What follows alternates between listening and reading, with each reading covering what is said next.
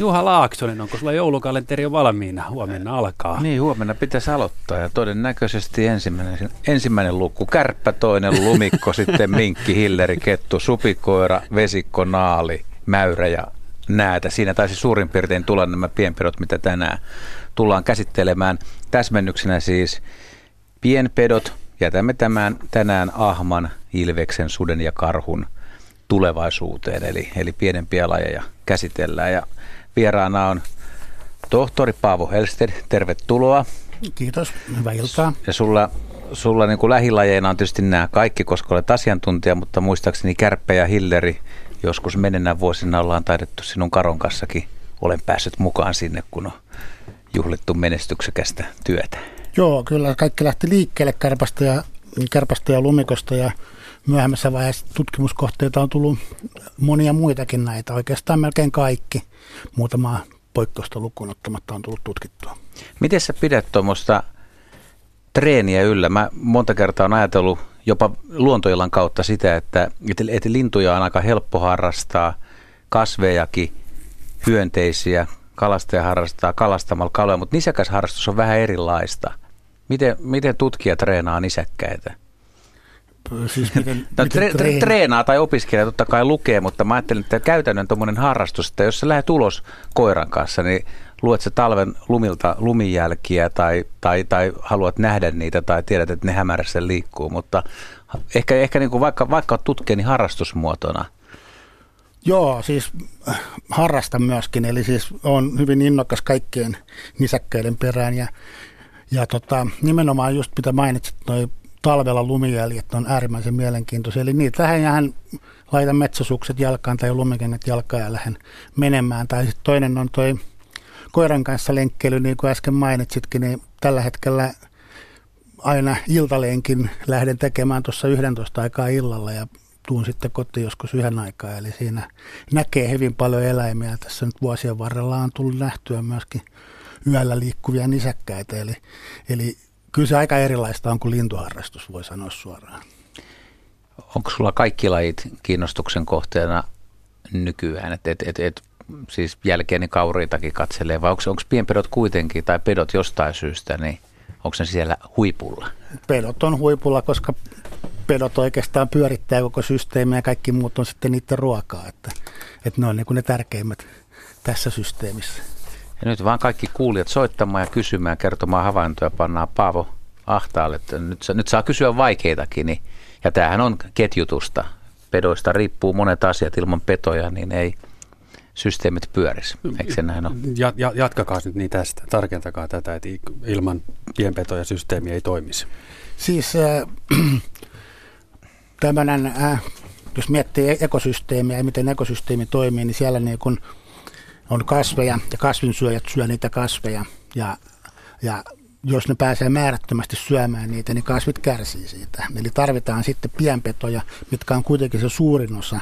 Ihmiset keskittyy yleensä miettii näitä suurempia petoja, mutta niiden osuus on aika marginaalinen verrattuna sitten näihin pienpetoihin, koska niiden massa on paljon suurempi ja ne syö niitä kasvinsyöjää hyvin paljon. Pitää huolta niiden kannasta tavallaan syömällä heikot pois sieltä, semmoista, mitkä ei pärjää ja muuta vastaavaa. Ja samalla myöskin sitten niin kasvillisuus säästyy. Eli tästä on hyvin paljon semmoisia esimerkkejä maailmalla, että jos on otettu joku laji pois sieltä, on se sitten peto tai saaliseläin, niin se koko systeemi saattaa muuttua täysin. Eli se on hienovarainen tasapaino.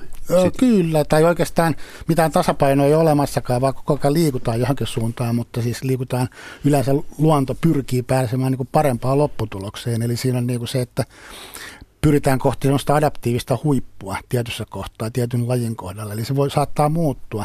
Ja jos tapahtuu joku muutos siellä lajistossa, tai niiden lajien lukumäärässä tai yksilöiden lukumäärässä jossain populaatiossa, niin saattaa siirtää sitä adaptiivista huippua, jolla muidenkin eläinten pitää muuntua, jotta ne pärjäisi siinä ympäristössä.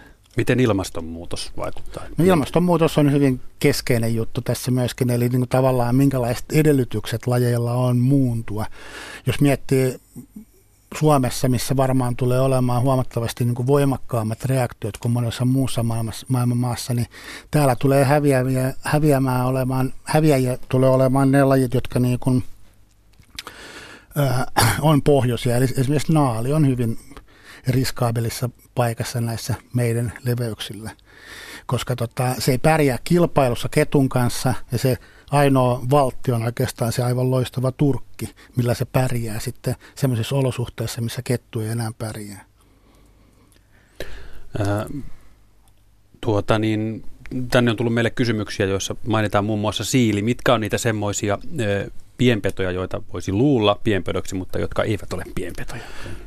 Joo, no tässä on semmoinen juttu, että niin mietitään pienpetoja, niin silloin yleensä puhutaan niin petojen lahkosta, johon sitten kuuluu myöskin hylkeet ja suurpedot ja näin päin pois. Ja sitten on kuitenkin niin samaan kiltaan kuuluvia, eli lihaa syöviä tai muita eläimiä syöviä eläimiä. On hyvin paljon muitakin, niin kuin esimerkiksi päästäiset ja siilit ja, ja näin päin pois. Toisaalta taas sitten tähän petojen lahkoon kuuluu myöskin lajeja, mitkä on pääsääntöisesti – oikeastaan melkein puhtaasti kasvissyöjiä, niin kuin esimerkiksi karhu tai oikein äärimmäisenä esimerkkinä panda.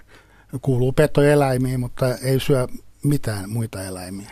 Mä sanoin tuossa aluksi, että kumminkin tähän ryhmään nyt tänään kuuluu mäyrä, ja eikö mäyräkin on vähän aika, aika kova selkärangattomia kasvien on, on, on, kyllä juuri ja syö ja selkärangattomia. Jos sattuu myyrä kohdalle, niin kyllä se sen syö ja sitä sylje pois. Että. Että kyllä saattaa myös saalistaa. Tosin sitten esimerkiksi miettii sitä, että semmoinen eläin kuin poro, niin sekin saattaa saalistaa myyriä. No tähän, tähän lopputulos on sitten, että kaikki kelpaisi. Mutta no otetaan nyt, otas nyt näistä pienpedoista yksi, mikä on susta, mikä kuvaisi todella niin kuin, että se on peto. Et, et ja, niin. Siis näistä suomalaisista niin. pienpedoista ehdottomasti lumikkokärppä. Jopa voisin sanoa, että naaras lumikko on kaikkein tehokkain tappaja ja kaikkein siis niin, kuin niin kaunista näytelmää sen tappaminen kuin voi olla. Voi, jos voi kuvitella niin kuin kauniiksi sitä asiaa, niin se on niin kuin tehokas, pienikokoinen, siis se on samankokoinen, painoltaan samankokoinen kuin myyrä, mitä se saalistaa. Ja se on myyrältä niin kuin henki pois muutamassa sekunnissa. Se osaa sen ja se suorittaa sen äärimmäisen tehokkaasti, tunteettomasti. Ja, Lä- lähes silmät hehkuu, kun mm, miten, se, miten se hoitaa lumikon. se homma? Siis puree kurkkuun. Tuota alapuolelta. Niin, kyllä. Sellaisessa tilanteessa, siis myyräthän sit niinku saattaa paeta esimerkiksi omiin koloihinsa.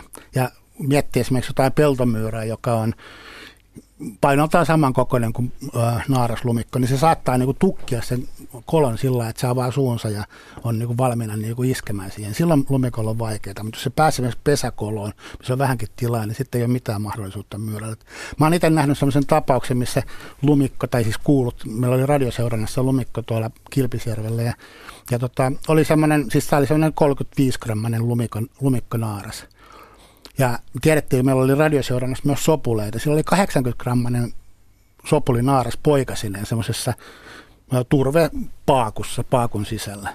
Lumikko pyöri siinä vähän aikaa, meni sinne sisään, kuulu kviik ja rahasi sen 80-grammasen lumikko, äh, sopuliemon pois sieltä. Sen jälkeen kävi nap, napsi yksi kerrallaan ne poikaset sieltä omille poikasilleen sitten ruuaksi. Eli niin kuin äärimmäisen tehokas se on kyllä. Et jos semmoinen, niin kuin jossain vanhoissa kirjoissa on, on ollut, että jos, jos olisi lumikon tai kärpän kokoinen, jos olisi jääkarhun kokoinen, niin täällä olisi ihmisellä aika vaarallista jäljellä. Se on niin aggressiivinen. Se on, ja tehokas. Okay. Tämä on Luonto Suomen pienpetoilta Radio Suomessa kello 20 asti. Puhelinnumero meille tänne lähetykseen on 020317600. Siis 020317600. Kysy pienpedoista, nisäkäspedoista siis ja tuota niin, kerro kohtaamisista, kokemuksista. Voit sen tehdä myös sähköpostitse radio.suomi yle.fi, siis radio.suomi yle.fi sekä osoitteessa yle.fi kautta Radio Suomi ja siellä myös sitten keskusteluikkunasta asioita nostetaan. Tästä tuli heti kysymys tästä lumikon saalistamisesta, että millä perusteella se lumikko sen saaliin havaitsee, kuuleeko, näkeekö, haistaako? Uh, lumikolla ja kärpällä pienpetoilla, niin niillä on aika omanlaisensa saalistustapa, jos miettii sitä, että kissa väijyy saalista ja sitten syöksyy kimppuun. Koiraeläimet saattaa niin kuin tavallaan jolkotella perässä niin kauan, kunnes pääsee iskemään kiinni tai saalista. Lumikolla on systeeminä se, että se tutkii alueelta joka ikäisen kolon, mitä se löytää. Ja näin. Se haistaa, kuulee, nimenomaan kuulee ja haistaa sen saaliin. Ja sitten kun se tekee sen, kun se on käynyt niin kuin jokaisessa kolossa niin koko alueelta, niin kun järjestelmällisesti käy läpi, niin se käy suoraan kimppuun. Et se ei niin kuin jää väijymään mihinkään puun taakse odottamaan, että myyrä kävelee ohi siitä. Muutaman kerran päässyt näkemään, kun lumikko saalistaa tämmöisessä laajassa myyräverkostossa, niin se on kyllä aika jännä, että kun se menee yhdestä kolosta sisään, mm. niin miten nopeasti se sieltä puun takaa kurkkaa toisesta kolosta, hetken päästä mm. kolmannesta ja neljännestä, ja kun itse ei voi tietää, että miten ne verkostot menee siellä maan alla, mm. ja sitten se yhtäkkiä taas katoaa ja on ihan muualla. Ja mikä nopeus, että miten, miten esimerkiksi tuommoisessa reijässä maan alla pystyy kulkemaan niin tavattoman nopeasti? Niin, se onkin käsittämättä. Lumikko toisaalta, kaikki jotka tietää minkä näköinen lumikko on, niin se on sellainen jalallinen nakkimakkara, mikä menee niin kuin hillitöntä vauhtia. Ja, eli sen niin kuin tavallaan ruumiin muoto on sopeutunut nimenomaan noihin koloissa kulkemiseen. Ja, ja myöskin hyvin nopea. Ja siis nimenomaan näinen pitkulainen, hyvin kap, kaponen otus, niin se sope, soveltuu just tämmöisiin myyräkoloihin. Näkeekö se siellä mitään? Ei se juuri näe siellä mitään, kun se on pimeätä. Mutta siis haju, kuulo, se on se, millä se saalistaa. Ensimmäinen soittaja on Pekka ja Helsingistä. Halo. Halo. No niin, hyvää iltaa sinulle. Hyvää iltaa. Lumikkoon liittyvä on, juttu, ole hyvä. Mulla on tämmöinen lumikkotarina, joka alkaa siitä, että meillä oli aikanaan Koitereella Ilomantsissa semmoinen pikku idylli, punainen tupa ja perunamaa vailla mukavuuksia ja tuvan lattian alla maakellari. Ja mä onnistuin pääsemään siellä semmoisiin porukoihin, että me käytiin nuo, nuotalla, muikkunuotalla ja yhden kerran saatiin sit saalista sen verran, että siitä riitti vähän niin kuin enemmänkin syötäväksi. Ja ne savumuikut oli meillä siellä maakellarissa tuvan lattian alla ja kun mä menin sitten hakemaan lisää muikkua ja miksei myöskin lisää viileätä valkkaria siinä samalla, niin ne kaikki mun hienot muikut oli livitetty pitkin sitä kellaria. Ne oli yltäpäältä ravassa ja pitkin siellä ja mä ihmettelin, että mikä tämä juttu oikein on. Ja sitten menin käymään pihalla ja huomasin, että se oli lumikko. Se roudas sieltä kellarista niitä muikkuja yksitellen sinne jonnekin mettään. Se vei niitä piiloon ja ja oli ilo seurata sitä, kuinka salaman nopea se oli muikkusuussa liikkumaan niin, että se oikeasti pilasi meidän kalaateriaa, mutta se jätti samalla semmoisen muiston, joka on oikein mukava. Niin. Kalaruokaa. Mites Paavo sanot? Joo, kyllä. Kelpaa. Kalaruoka kelpaa hyvin ja sitten niinku, ilmeisesti tämä on ollut, ollut kuitenkin sillä, että siellä on ollut joku reikä. Tosin lumikko tarvitsee hyvin, hyvin ihan muutaman sentin halkaisijalta olevan kolon, mistä se pääsee kulkemaan. Että tota, vaikka olisi me, näennäisesti suljettu kellari, niin silti se pääsee kyllä aika hyvin kulkemaan siellä. Että tämä on ilmeisesti ollut, ollut myöskin niin kuin suljettu kellari, että se ei ole niin kuin mitään reikiä siellä ollut. Jos, no niin. jos minun kellarista puhutaan, niin se oli tämmöinen tuuletusaukoilla varustettu vanhanaikainen kellarikuoppa tuvan lattian alla ja ne aukot oli tietysti kesäiseen aikaan auki. Joo, kyllä. Ja semmoisesta se mahtuu hyvin kyllä kulkemaan. Semmoisesta mahtuu oikein hyvin, olisi mahtunut useampikin lumikko rinnakkain, mutta eihän me tultu sitä ajatelleeksi, mutta oikeasti tuntui hyvältä, että lumikko sai äärettömän hyvää savumuikkua. Joo, kyllä, kyllä. Kyllä, toivottavasti ei ollut vaan liian suolasta sitten, että se ei, ei ole välttämättä ei, kyllä. terveellistä. Mä, mä en ole muuten ruoanlaittaja, mutta kalan mä osaan savustaa, vaikka itse sanon. No hyvä. Mm. Ko- ja Koitereen nuottapiirit kuulostaa muutenkin tosi hienolta ja hyvä, että viinit, viinit ei sitten tuota, niin mennyt parempiin Kyllä, se oli, se oli yhdellä tapaa elämän parasta aikaa, kun 16 vuotta sai siellä olla ja pääsi vähän niin kuin piireihin, että pääsin hirvipeijaisiin ja muikkunuotalle ja sain ostettua isänniltä pontikkaakin. Hieno homma, kuulostaa loistavalta ja Lumikko sai siinä samalla oman osansa. Pekalle hyvät illat ja mukavaa, että soitit. Joo. Kiitoksia. Tämmönen. Hyvä, kiitos. Moi moi. Kiitos, hei. 020317600. Se on puhelinnumero tänne, tänne meidän iltaan. Juha. Tätä kalaruokaa voisi vähän miettiäkin. Siis näillä meidän pedoilla, mitä nyt tässä on valittu, niin siis luontainen kalaruoka. M- miten kärpä ja lumikon sitten suoraan esimerkiksi kalan saalista? Onko semmoisia yksilöitä, jotka saattaa tosissaan saalistaa kaloja? Äh, ei oikeastaan, siis se menee enemmän sitten vähän isompien näätäeläinten piikkiin, eli sitten mennään minkki puolelle, missä sitä kala on merkittävämpi saalis siinä, että hyvin usein on tarinoita kuullut, että lumikko ja erityisesti kärppä niin saattaa kalastajien saaliit ryöstää jostain laiturilta sun muuta. Periaatteessa kettu naalikin voi tehdä sitä samaa, vaikka ei ne koskaan itse kalastakaan. Että käytännössä kärppä, lumikko ei kyllä itse saalista vesistä ollenkaan. Niin, mutta onko syy on siis se, että ne ei halua mennä veteen saalistamaan, mutta ne syö laiturilla tai kuollutta kalaa, mitä olisi rantakivillä? Joo, kyllä. Kyllä, siis, joo, siis veteen ne menee mielellään molemmat. Ja itse asiassa voi ylittää isojakin vesialueita uiden, mutta niin kuin saalistusta ne ei siellä suorita kyllä. Että. Eli ei sukella siis mielellään. Vai mik, miksi ne ei sitten, niin kuin, mikä, mikä niitä estäisi? Kaloja pitää sukeltaa kyllä sitten. Niin, niin, niin, niin pitää. Ne, Siinä on varmaan se, että ne ei, se ominaisuus ei ole vaan kehittynyt niille, että näin niin kuin evoluution aikana. Ollaan aika lähellä semmoista teemaa, tohtori Helsteet saisi monta monta ystävää, jossa pystyisi ratkaisemaan yhden asian. Mä Benga Pöntisen kanssa, luontovalokuvaajan kanssa aikoinaan juttelin. Oli 30 astetta pakkasta, se oli helmikuu ja me oltiin Lapualla ja, ja, ja kärppää jahtaamassa. Että olisi päässyt valokuvaamaan kärppää, joka oli käynyt yhdessä vanhassa ladossa siellä lakeudella ja, ja tuota, siis kärpä ja lumikon valokuvaaminen on, on äärimmäisen hankala ja vaatii jollain tavalla onneet. Vaikka sä näet ne eläimet, niin sulla olisi silloin kameraa mukana. Sitten kun niitä lähtee yrittämään, ne, ne, nehän tekee mitä niitä huvittaa. Ja Benga sanoi silloin, että toi, toi tota, tonnikalapurkki on aika hyvä, että öljy ja tuommoinen talvella. Mutta jos sulla on joku atrappi, makuatrappi, mihin lumikko ja kärppä tulisi nopeasti, niin mä luulen, että moni luontokuvaystäjä olisi hyvin tyytyväinen ja kertoisi sulle, että mikä olisi niiden vastustamaton herkku?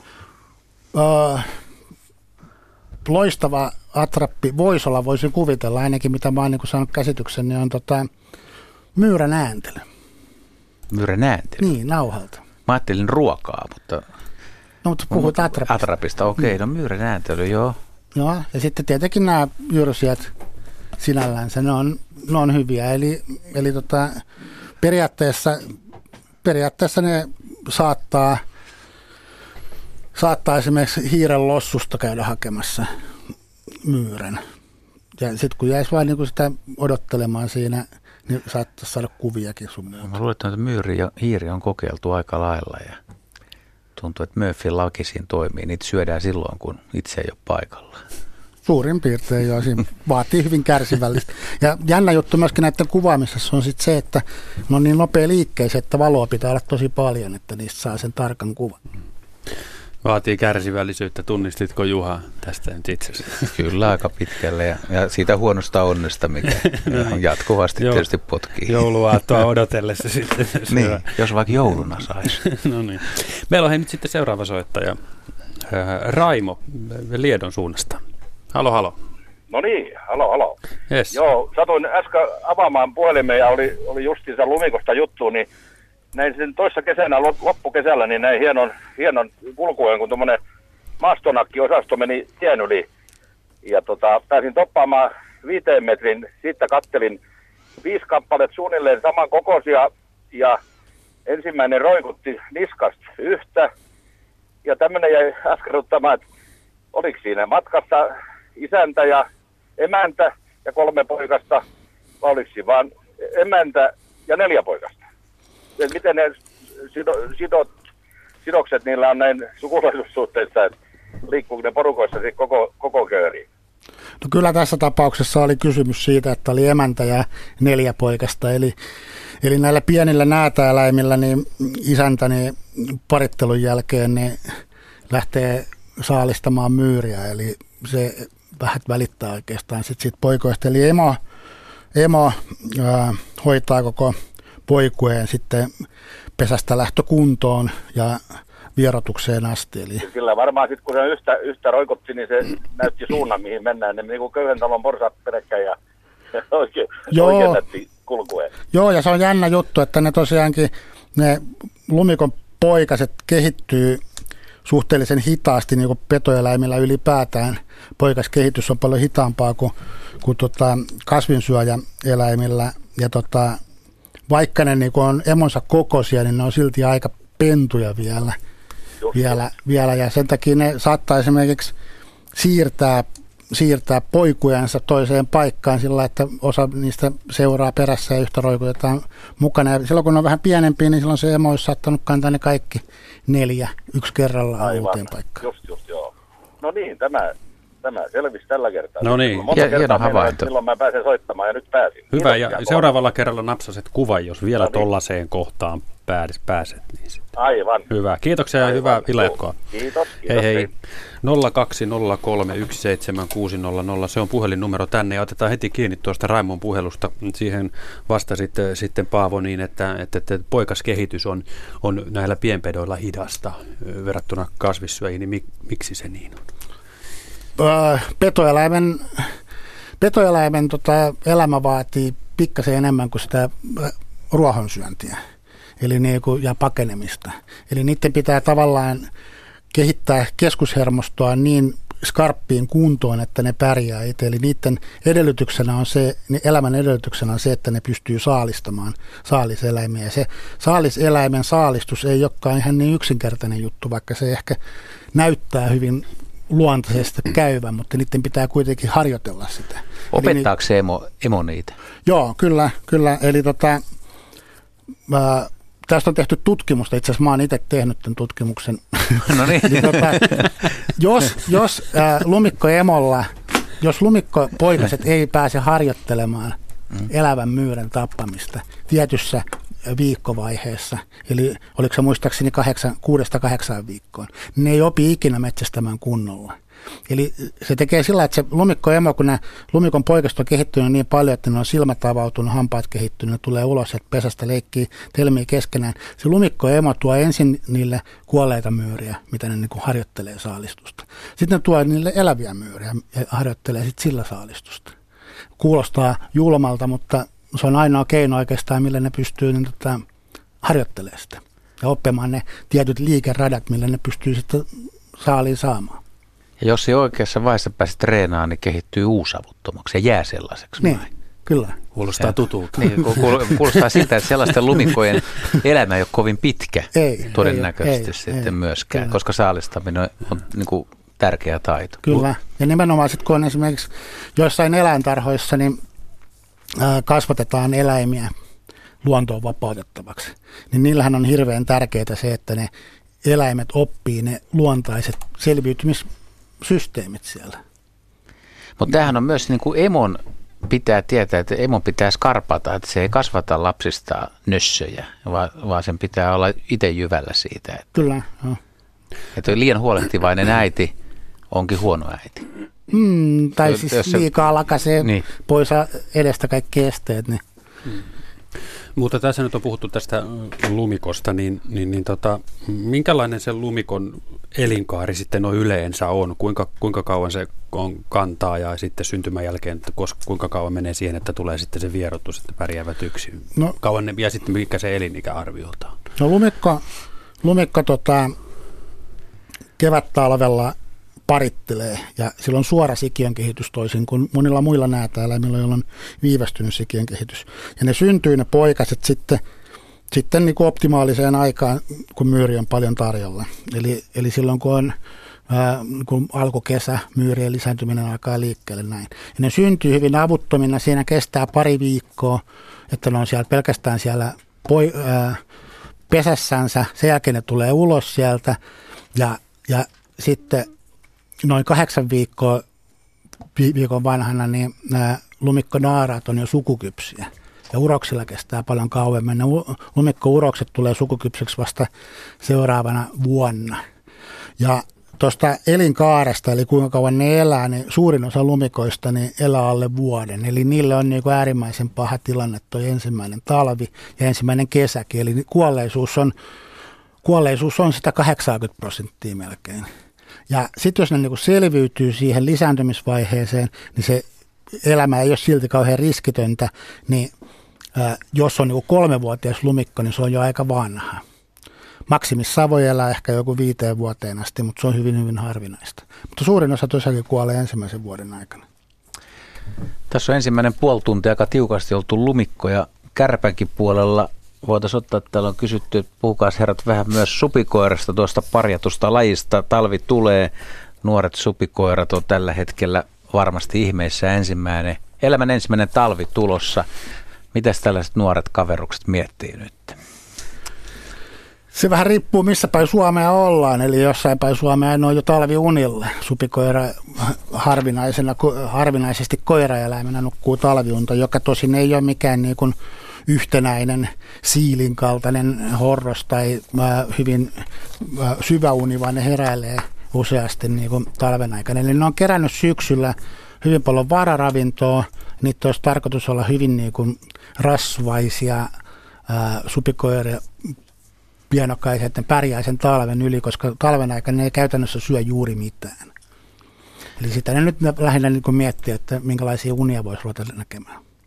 Mutta jos on hyvin leuto talvi täällä etelärannikolla, niin tarviiko mennä talviunille, jos ei huvita?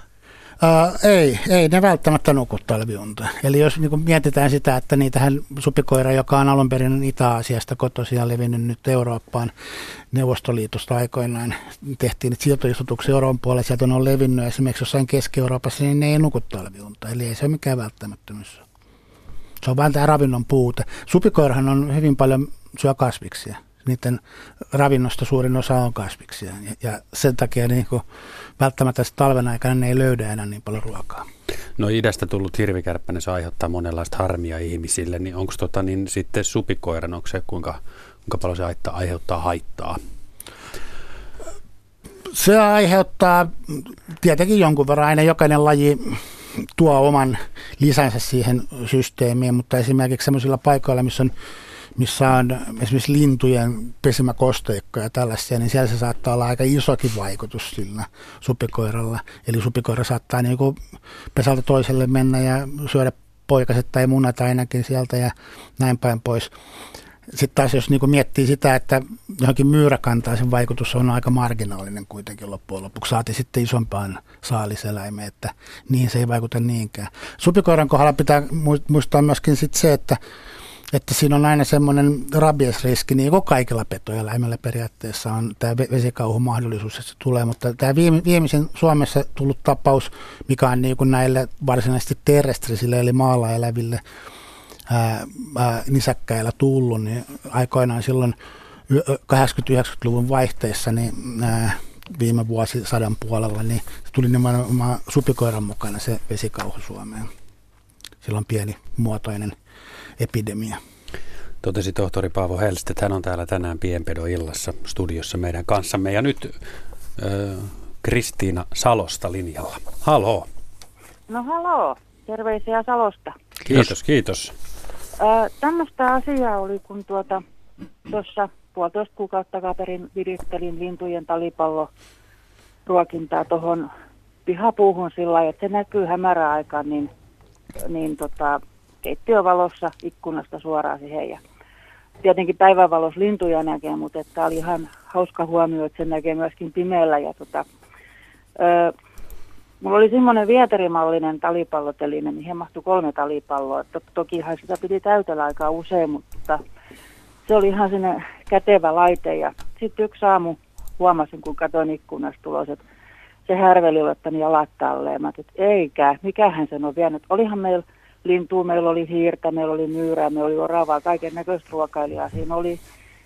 Ja tota, sitten mä ajattelin, että no ilmeisesti orava, koska asutaan niin syrjässä, että ihmisen tekosi se ei voi olla. Ja tota, sitten mä lähdin koiran kanssa lenkille ja kun tulin takaisin, mä ajattelin, että mä käyn katsomassa tässä meidän pihapiirissä, että löytyykö sitä häkkyrää, kun se oli kuitenkin aika se hankalan mallinen, että luulin, että ei orava semmoista nyt puuhun kuskaa. Ja tota, No se löytyi muutaman metrin päästä, sieltä oli kaikki kolme talipalloa viety. Ja ajattelin, että aika podari se orava, kun se sai sieltä ne kaikki talipallot. No, ei se mitään, kaverilla on kovasti paljon ruokaa nyt. Ja hommattiin uusi, kun mä ajattelin, että se varmaan löystyi sen verran, että sieltä lähtee ne muukit talipallot sitten, niin hommattiin uusi järeämpi laitos ja mä laitin sen paremmin puuhun kiinni. Ja tota, ajattelin, no niin, no sinnepähän orava käy syömässä, mutta ettehän varastele palloja enää.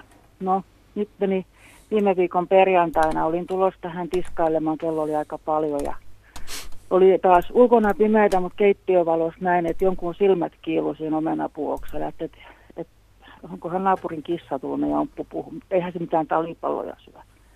Mä rupesin katsomaan tarkemmin ja hain lisää valaistustakin taas kulampun voimin, että se oli joku tämmöinen pienpeto. Ja sitten kun jostain syystä silloin kakarana koulussa, niin ne biologian tunnit on jäänyt vähän niin kuin pimentoon, niin Mulla oli pakko netistä ruveta katsomaan, kun oli aika hyvät tuntomerkit kuitenkin, ne rintalaikut ja korvat ja ulkonäkö ja koko ja häntä ja kaikki, niin sitten mä vaan pongasin, että se on sitten näätä.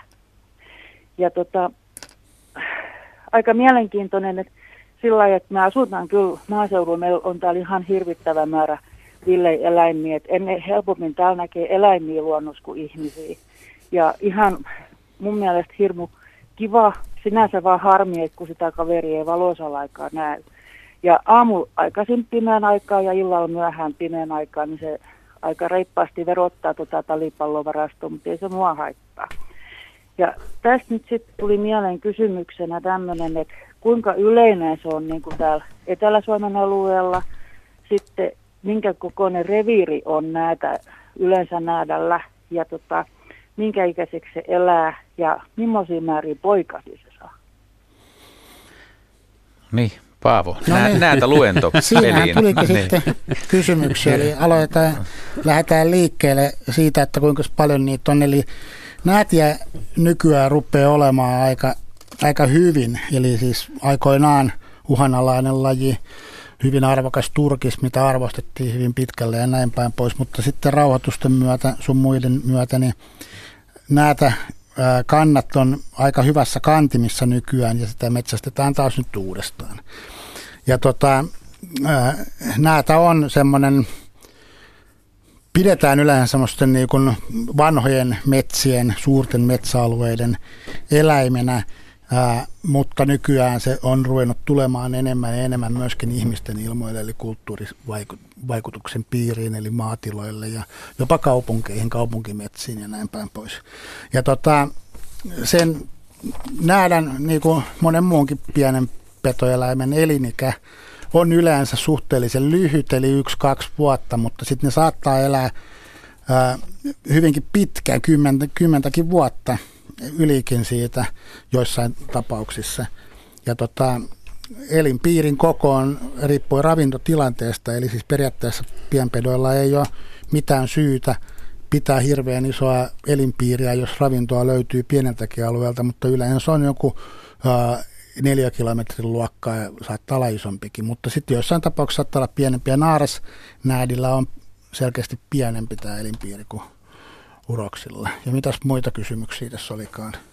No mulla oli sitten se, että, että minkä verran poikasi. Jos on hirveän lyhyt ikäinen, niin silloinhan se tarkoittaa, että silloin vissiin aika, aika paljon niitä poikasiakin sitten. Siis periaatteessa se ei ole niin kauhean lyhyt ikäinen, vaan mä tarkoitin sitä, että se poika, poikaskuolleisuus on suurta. Aha, just joo. Ja joo. Tota, niin kuin aika monella muillakin pienillä eläimillä.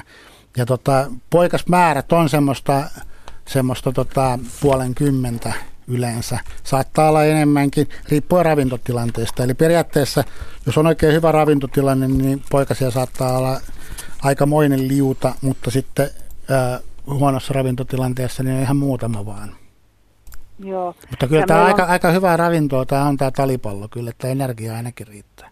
No mä olen tota, pannut semmoisen merkille, että nyt tänä syksynä ei ole kauheasti tarvinnut viritellä hiiremmälle, kun meillä on vanha talo, että seinän takana aika usein rapisee, niin tänä vuonna ei ole semmoista ilmiä ollut. Että en tiedä, vaikuttaako pihapiirissä asusteleva näitä siihen tai, tai mikä on, mutta ainakin se, että, että orava sai raukkaa ihan turhaan että niskaa sitten talipaloja varastamista. Kyllä mä pistäisin sen näädän piikkin, koska ekan kerran kun mä huomasin, että se on siinä puussa sen sen talipallotelinen kimpussa, se näytti enemmänkin semmoista apinaraivot, kun se yritti ottaa sitä härveli irti. Ja, ja se on nyt sitten kuitenkin sillä lailla laitettu kiinni, että sen pitäisi purra se puu poikki, että se saisi sen sieltä. Hyvä. Kiitoksia Kristiina soitosta ja mukavaa illan jatkoa Salo. No kiitos sinne sama. Kiitoksia. Kiitos. Hei, hei. Hei. Ja kerrataan se, että puhelinnumero tänne on siis 020317600 Luontosuomen pienpitoilta kello 20 asti. Kysymyksiä ja tarinoita saat soittaa. Ja laittaa myös sähköpostilla radio.suomi.yle.fi tai osoitteessa yle.fi kautta Radio Suomi esimerkiksi tuon ohjelmaikkunan kautta.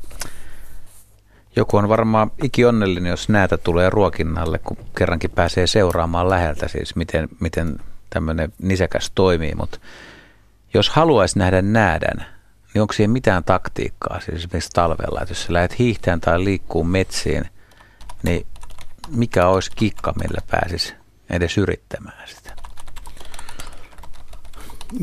Se on aika onnesta kiinni sinällään, se niin kuin monen muunkin nisäkkään kohdalla, että jo, joillain nisäkkään niin kuin saukolla on hyviä kikkoja, millä ne voi nähdä talvella erityisesti. Mutta nähdään kohdalla niin semmoisissa runsas, runsas tota, ravinne tai ravintoa sisältävissä, eli myyriä sisältävissä metsissä, niin kulkee, kulkee, niin kyllä ennemmin tai myöhemmin sitten näkee sen. Ja voi tietenkin niitä yrittää houkutella ruokinnoillekin. Mutta mainitsit tuossa myöskin, että onni, että jos näitä tulee ruokinnalle, niin se ei välttämättä niiden lintujen kannalta ole niin iso onni. Että. Ei, mä ajattelin ainoastaan, että pääsee seuraamaan ja Niin. näkemään. Siis, että se on onnekasta nähdä tämmöinen eläin luonnossa kuitenkin tavallaan, että, että, että edes näkee joskus. Että, Kyllä, kyllä. sitä kautta tuli mieleen se, että jos liikut paljon metsässä ja epäilet, on näet tai tunnet sen jäljet, niin auttaako joku esimerkiksi isojen linnunpönttöjen kolojen puiden raapiminen? Onko näitä semmoinen, jos se on päivällä siellä, niin tuleeko se kurkkaamaan vai onko se siellä hiljaa ja ei, ei Kyllä, kyllä se saattaa tulla hyvinkin kurkkaamaan, eli koputtelee kolopuuhun kylkeen, niin sieltä voi tulla liitooravan pää tai näidäkin pää. Aika moneen, moneen koloon on saanut koputella tai puuhun elämässä. Joo, mutta siis sehän niiden, vaikka, niitä on, vaikka se onkin runsastunut, niin ei se mikään silti niin kuin pimein niitä täällä ole kuitenkaan. Tohtori Paavo Helstet on täällä asiantuntijan roolissa studiossa meillä Luontosuomen pienpetoillassa. Ja nyt on sitten Säkylästä soittaja lähetyksessä ja siellä on Kirsti, terve. Terve, terve. No niin. Supikoirista oli puhetta. Vanha omakotitalo, iso piha, omenapuita. Kesäomenat varisin maahan ja siinä oli ruokaa tarjolla, mutta kaveruksethan keksi tehdä vestapaikan siihen viereen. Yö toisensa jälkeen siihen ilmestyi runsaasti ulostetta. Ja mä niitä sitten Lapin. Siinä ainakin kaksi eläintä liikku yöllä, kun ne oli vähän erilaisia ne kasat. Mutta että ihan tämä tämmöinen vessapaikan tekeminen tai pitäminen, niin sitä ilmeisesti on useammillakin eläimillä. Ja mikä se on se viisaus siinä, että tämmöinen järjestely on? Miettaa pitää vessa. Hyvä kysymys. Mm. Tämmöistä joo. Ja mäyrät tekee ihan samanlaista, että, että ne ei niinku sotke tavallaan niitä omia pesäluoliaan eikä muutenkaan ympäristöjä, vaan niillä on tietyt kohdat, missä ne käy tarpeillaan. Ja tota, tähän liittyy se, että, että tota, tavallaan sitä hajua ei sitten levitetä kuin yhteen paikkaan, mutta sitten myöskin niin tämmöinen hygieniapuoli.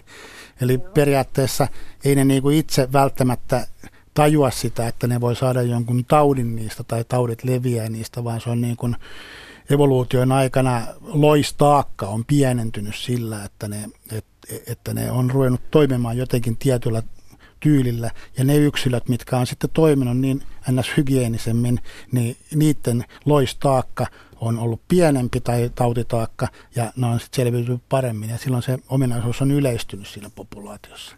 Eli joillain eläimillä tosiaankin on tämmöistä tällaista tota, Vessakulttuuri. vessakulttuuria. Siis mäyrä ja supikoira Joo. Suomessa siinä. Ja aika monella eläimellä on sitten myöskin se, että ne niin kuin, mm, tavallaan vähän niin kuin piilottaa niitä ulosteita. Taas se eh, johtuu sit siitä, että ne niin kuin välttää lähinnä niin kuin tulla, tulleensa huomatuksia ja näin päin pois, pois siinä. Joillain eläimillä sitten taas saa- saattaa olla niin kuin merkkinä, siis tämmöinen niin kuin reviirimerkkinä. Niin kuin tarkoituksella laittaa johonkin tiettyihin No paikkoihin. jos se haluaa, että supi tulee pitämään vessaa pihapiiriin tai johonkin muualle, niin miten sinne nyt sitten tota, niin onko se? No ei, sit, ei sitä oikeastaan... Oma, oma vessa siihen vaan ne isomman kaverin. se, se vessan pitämisen estäminen voi olla vähän vaikeaa, että silloin sun pitäisi oikeastaan estää se supi koirien tulemisen sinne pihapiiriin, eli tarpeeksi tiheä aita ympärille, niin ei, ei varmaan tule sitten paikalle. Se loppui ihan luonnostansa, kun ne kesäomenat loppu. Niin he vaihto tonttia. No niin, eli se Eh, oli vaan tämmöinen väliaikainen vessa. Se oli tämmöinen väli, väliaikainen, mutta kesti kyllä yllättävän kauan. Ja sitä, että oliko siinä myös joku yhteys tähän ruokapaikkaan, että siinä niin kuin lajitovereille kerrottiin, että tämä on meidän puunalone. Joo, siis niin kuin mä sanoin, niin voi olla myöskin tämmöinen niin kuin reviirimerkki, että tämä on niin kuin varattu meille, että menkää pois. Joo. No vaan. Kiitoksia soitosta Kirsti ja Säkylä. Hei, hei. Terveisiä. Hei hei. Tätähän ajattelee usein ihmisen näkökulmasta, että tämmöinen vessan pitäminen, niin tavallaan me ihmiset, jos me löydetään tämmöinen vessa, niin me aika nopeasti myös nähdään, että siitä kulkee polku jonnekin ja polkua pitkin sä pystyt seuraamaan ja, löydät esimerkiksi pesän, jos olet taitava. Mutta mut jos jätetään ihminen pois tästä, niin miten, on, onko tämmöinen, onko, onko siitä teorioita, että tämmöinen vessa, että mitkä on esimerkiksi supikoira ja mäyrän luontaisia petoja, jotka saalistaa niitä, jotka menisivät taas toiseen suuntaan, että ne vois sen vessan perusteella tosiaan tajuaa heti, että hetkinen, että täällä kuitenkin on joku ja lähtisi seuraamaan sitä polkua. Että onko siinä näin päin ajateltu tätä asiaa? Öö, on siis luontaisia vihollisia on tietenkin jonkun verran. Jos niin miettii nämä suuremmat betonisäkkäät, esimerkiksi Ilves saalistaa mielellään supikoiria, sudet, jos sattuu kohdalle, niin saalistaa kyllä niitä. Ja näin päin pois. Mutta kyllä mä niin näkisin tuossa esimerkiksi Mäyrän kohdalla nimenomaan enemmänkin tämän loistaakan. Varsinkin kun ne elelee niin siellä maan alla suurimman osan elämästään, niin, niin tota, ne haluaa viedä niin tavallaan sen jätteen pois sieltä omasta pesäluolestustaan ja perustaa sitten vessan tai latrinin sinne pesäluoloston ulkopuolelle. Eli mäyrän kohdalla se ei varmaankaan ole välttämättä mikään pedon välttämisjuttu sinällään se, uskoisin. Mä- Mäyrillähän ne on usein, että siellä on tietty alue, mutta siellä on monta eri spottia tavallaan, mihin ne Niin ulostaa. Ja Mm. tuolla, tuolla supikoiralla on oikeasti niin kuin saattaa olla valtava keko, mihin se No sitä mä olin just kysynyt, että tuossa Lapio Niin. oli Kirsti Niin. käyttänyt, että Niin. sit sitä on enemmänkin. Kyllä, sitten. kyllä. kyllä. Jos mutta ajatellaan tämmöinen kuvitteellinen tilanne, että täällä on mäyrä tai supikoira jossain Etelä-Suomen metsissä elää ja niillä on nämä käymälät siinä, niin jos se ilves tulee, se kävelee siitä ohi, se haistaa, se varmaan tuntee sen, niin katsooko se se polun, että tuossa on polku, tuossa on vaikka hyvä kivi, tuossa on hyvä puu, onks, niin ottaa väijypaikan. Saattaa hyvin tehdä näin. Siis Ilveshän tekee sillä lailla, että tai siis se on nyt niin kuin viime vuosina on tämä juttu havaittu, eli se saattaa saalistaa niin kuin jonkun metsäkaurin. Ja se ei syö sitä kokonaan, vaan se niin kuin puoliksi vähän niin kuin peittelee sitä sillä lailla, että näkyy kuitenkin jalka tai joku sieltä, sillä tulee herkullisia tuoksuja. Se, ja sitten se jää niin kuin itse väijyksiin siihen lähimetsään. Sinne tulee sitten supikoiria syömään sitä raatoa innoissaan, ja Ilves sitten napsii niitä supikoiria yksi kerrallaan siitä itselle ruuaksi. Eli tavallaan on tehnyt itselleen ruokinta-automaatin siitä yhdestä raadosta. Napsii yksi kerrallaan, se kuulostaa helpolta. Joo. Onko se? Sit. Kyllä se Ilvekselle aika helppo. Toi supikoira on aika huono liikkumaan ja, ja se äh, on aika helppo saalis Ilvekselle kuitenkin loppujen lopuksi. Et yleensähän petoeläimet ei välttämättä kauhean innokkaasti muita petoja saalista sen takia, että, että siinä on myöskin aina riski, että itselle käy huonosti. Mutta supikoira on niin onneton peto, että tota, se on Ilvekselle ihan helppo nakki. Mutta sillä on aikamoinen karva, kun ajattelee, että ne auton allekin jääneet yksilöt, niin variksetkin on ihmeessä. Ne oikein tiedä, että miten siihen pääsisi siihen lihaan käsiksi ja ne aika pitkään lojuu siellä. Niin. Et, et, et, et syöminen ei välttämättä, vaikka saa saalistettua, niin onkohan ilveksen helppo syödä supikoiraa? Sitä mä en tiedä, mutta en tiedä.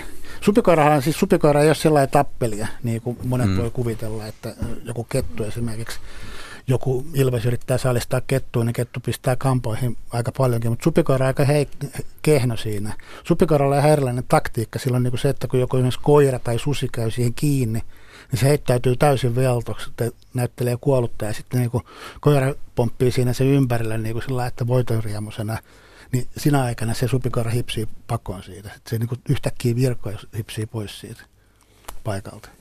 Yle. Radio Suomi. Me tuossa merisään aikana tohtori Paavo Hölstedin kanssa diskuteerasimme tuosta supikoiran petomaisuudesta ja jotenkin olin tulkitsevani, että, että ei se nyt, ei sit oikein niin kuin kunnon petomaista otetta saa, vaikka tavat on välillä vähän ilkeät, nimenomaan Lintusaarilla ja Kosteikoilla. Joo, nimenomaan. Siis se ei ole mikään, se ei ole mikään sankaripeto, jos voi niin kuin sillä lailla kuvitella, ää, minkälainen sankaripeto olisi, että se on heikko saalista ja sitten silloin he, suhteellisen heikot leuat, hampaat on pienet petoeläimeksi. Sen ravinto, ravinto niin kuin tuohon valikoimaan kuuluu hyvin paljon kasveja, viljaa, marjoja, hedelmiä ja tällaista. Ja, ja tota, tosiaankin ne myyrät on suurin piirtein suurimpia, mitä se voi näppärästi saalistaa. Eli tota, ja tietenkin lintuluodoilla se on ongelma, mutta siis ei ole mikään huippupeto sinällänsä. Mutta onko siellä, parjataanko sitä liikaa? Et onko kuitenkin sellaisia yksilöitä tai semmoisia alueita, missä voisi kuvitella, että se supikoira ei ole ihan niin paha kuin annetaan ymmärtää. Et, et nyt, kun kumminkin aika paljon keskitytään, että sitä pitää pyydystää ja pyytää. Ja, ja... Niin, että se on vain riesa. Mm. Niin, no se vähän riippuu näkökannasta. Selvää on se, että, että sen poissaaminen Suomesta esimerkiksi on, on äärimmäisen vaikeaa tai mahdotonta. Eli, eli meidän pitäisi nyt ehkä vaan ruveta sopeutumaan elää supikoiran kanssa. Ja ne vahingot, mitä se tekee sitten metsäkanalinnuille esimerkiksi, niin saattaa olla jonkun verran, mutta se vaikutus mun käsityksen mukaan ei ole mikään älyttömän suuri, että mihin suihin ne menee ne metsäkanalintujen pesät. Mä en tiedä, minkälainen käsitys sulla, Juha, siitä on. Että... No, to, to, varma, varmasti vaikuttaa ja niin kuin itsekin olet kuvannut, kun supikoira menee siellä kuonon tantereessa kiinni, että kaikki mitä siihen vastaa tulee, että jos siihen tulee munapesä vastaa tai poikaset, niin, niin käytetään hyväksi, mutta se, että kuinka paljon ne vartavasten niitä etsiä saalistaa, niin se, siitähän keskustellaan jatkuvasti. Kuinka iso se kanta on? Niitähän nyt näkee pääasiassa auton alle niin, mo- niin. Mo- ja nimenomaan moottoriteiden varrella, ei muilla teillä. Siis kymmeniä moottori. tuhansia Suomessa, ellei satoja tuhansia. Ja levinnäisyys on, se leviää koko aika pohjoiseen ja Ruotsin puolellekin on päässyt, mutta tällä hetkellä pohjoisimmat niin kunnon kannat on, on tuolla Kittilä, Kolari, akselin eteläpuolella, mutta on, saattaa olla pohjoisempanakin löytyä. Mutta että Ruotsin puolella sitä ei ole vielä siinä on. mittakaavassa kuin Suomen ei, ei, ei, siis idästä se on levinnyt ja oli semmoinen oli semmoinen yritys estää sen leviämistä Ruotsin puolelle, mutta, mutta sitten se on niin kuin ajantappa, niin kuin viivytystaistelu, että kyllä se on nyt levinnyt Ruotsin puolelle ja leviää Keski-Euroopassakin koko ajan enemmän ja enemmän länteen. Että ja nekin al- tapaus. Ne alueet, mitä on tutkimusmielessä esimerkiksi pyydystetty ja on saatu kymmeniä, useita kymmeniä supikoiria, niin niissä on pari vuotta ollut hyvä lintujen poikastuotto, mutta sitten hiljalleen supikoirat tulee ja levittäytyy ja tulee takaisin sille alueelle, että, että niin kuin Paavo sanoi, niin se on varmaan loppupelissä, niin sen, sen alueiden tyhjänä piton, pitäminen on äärimmäisen vaikea tai haastava tehtävä. On, se, on, se on, se on iso, jatkuvaa. Iso työ ja niin kuin kokonaan hävittäminen on, niin kuin mä sanoin, niin Sä sanoit jo, mahdotonta. Joltain rajatulta alueelta, jostain esimerkiksi eristyneeltä saarilta saattaa olla, että saadaan hävitettyä sillä että kestää kauan ennen kuin tulee takaisin. Yle, Radio Suomi. Ensimmäisen tunnin aikana aika lailla puhuttiin lumikosta, kärpästä, näädestä ja supikoirasta, mutta edelleen minkki, hilleri, kettu ja vesikko eikä oikeastaan naalistakaan sanottu juuri mitään. Tohtori Paavo Helsted, Hilleri. Täällä on kuitenkin Hilleri-kysymys. Missä Hillerin kanssa mennään Suomen luonnossa? Hilleri, äh, Hillerin kanssa mennään vähän niin kuin alamäkeen koko aika. Eli siis äh, Hilleri aikoinaan on ollut hyvinkin vahva ja laaja levinnäisyys Suomessa melkein koko maassa Oulun eteläpuolella, mutta sitten rupesi tulemaan taantumista ja taantumista ja taantumista ja tällä hetkellä vahva hillerikanta löytyy ainoastaan tuolta Pohjois-Karjalasta ja jonkun verran muualta Itä-Suomesta, mutta mennään koko aika taaksepäin siinä ja Hillerihän on äärimmäisen loistava rotantappaja ja äh, pidetty maataloissa, pidetty eläin maataloissa, kun on rottia pidetty, pitänyt kurissa ja näin päin pois, mutta, mutta ilmeisesti, ilmeisesti sitten äh, ympäristömyrkyt, ää, maatalouden hygienistyminen ja muut seikat on sitten aiheuttanut sille hieman ahdinkoja. Tällä hetkellä ei oikein tarkkaan tiedetä, missä mennään, että se nyt on uusimmassa punaisessa kirjassa niin merkitty uhanalaiseksi lajiksi. Miten tunnistaminen? Tunnistaminen on näin niin kuin Maalikon näkökulmasta, ei ammattilaisen näkökulmasta. No meikäläiselle se on aika helppo, koska se on niin kuin ihan omansa näköinen, rosvonaamarillinen, minkkiä muistuttava niin kuin ruumin rakenteeltaan, vaalea, tumma, keltaista, niin kuin kirjavan värinen. Mutta hämmästys on niin kuin aika suuri, kun mitä on keskustellut riistahoitopiirien henkilöiden kanssa, niin välttämättä kaikki ihmiset ei tunnista sitä ollenkaan, vaan niin kuin sekoittaa muihin lajeihin, vaikka se niin kuin nopeasti katsottuna niin on aika omansa näköinen. Pikkasen pienempi kuin minkki, mutta tota, mutta tota, aika pitkälti saman niin kuin oloinen. Täällä on Mikko Kouvolasta kirjoittanut Hilleristä, että oli vuosi sitten pesämökin puupinossa, jäi puut ottamatta. Hilleri hävisi kevät talvella. Tuleeko takaisin tekemään pesän, entä tuleeko mökin sisään? Saattaa tulla. Elinpiiri on kuitenkin aika iso, että voi olla, että etsii rauhallisemman paikan, että jos siellä puupinoa käydään koko aika rymistelemässä, niin ei sitten jaksa viihtyä siellä, vaan kuljettaa poikaset muualle. Ja mikä se toinen kysymys oli? Niin, että tuleeko mökin sisälle? Ei yleensä tuu, mutta tietenkin poikkeustapauksia on, että, että saattaa, saattaa tulla melkein mikä tahansa eläin vahingossa tai tarkoituksella. Mutta tota, ei pääsääntöisesti tule mökkeihin, mökkeihin sisään. Mutta semmoinen Hilleristä vielä semmoinen jännittävä juttu, niin tämmöinen, tämmöisen jutun koin ja, ja kuulin tuolla Itä-Suomessa, että, että tota, tämmöistä karjarakennusta piinas rotat rotat ja rottia oli aika paljonkin siellä karjarakennuksessa, niin isäntä oli sitten minkin pyynnin yhteydessä, minkkejä pyydettiin elävänä pyytäviin loukulle, niin tulikin hilleri sille loukkuun ja otti sen kylläkin laittomasti, koska niitä hän ei saa siirtää mihinkään, mutta otti sen kuitenkin tämän tarinan kannalta sivuseikka, että laittomasti otti, niin, ja tiputti sen sinne navetan tai siis karjarakennuksen yli sille savupiipusta sisään tai jostain ilmastoistin kanavasta, niin rotat lähti sieltä talosta niin kuin saman tien joka suuntaan niin kuin juoksemaan hillittömät vauhtia. Eli niin kuin nimenomaan rot, rotan pyytäjähän se täällä meikäläisille on hyvin pitkälti. Keski-Euroopasta käytetään sitten kanin metsästyksessä näitä kesyjä, frettejä, mitkä on niin kuin hilleristä lähtöisin. Mikä se sukulaisuussuhde? Siis ne on kesytet, kesytettyjä... Fret, hillereitä, fretit. Niin, ihan. Joo. Onko se, onko se, kun ne rotat lähtee hilleriä pakoon, niin haistaa, kun ne sen toivotaan?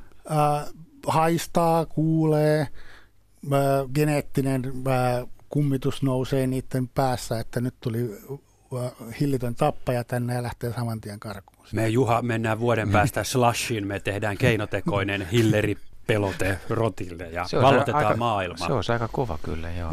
Se on viisi, takuu on viisi sekuntia, kun se laitetaan päälle, niin hiiret lähtee. Kyllä Hilleri tai Fretti on kokeiltu vissiin kaupungissakin tässä niin kuin kaniongelmassa, joo. mutta virus oli tehokkaampi kuitenkin nyt, joo, mikä, mikä joo. kanit hävitti. Mutta... Joo, ja kyllä ne kanit tulee takaisin virusta huolimatta. Että Fret, Fretti Markus.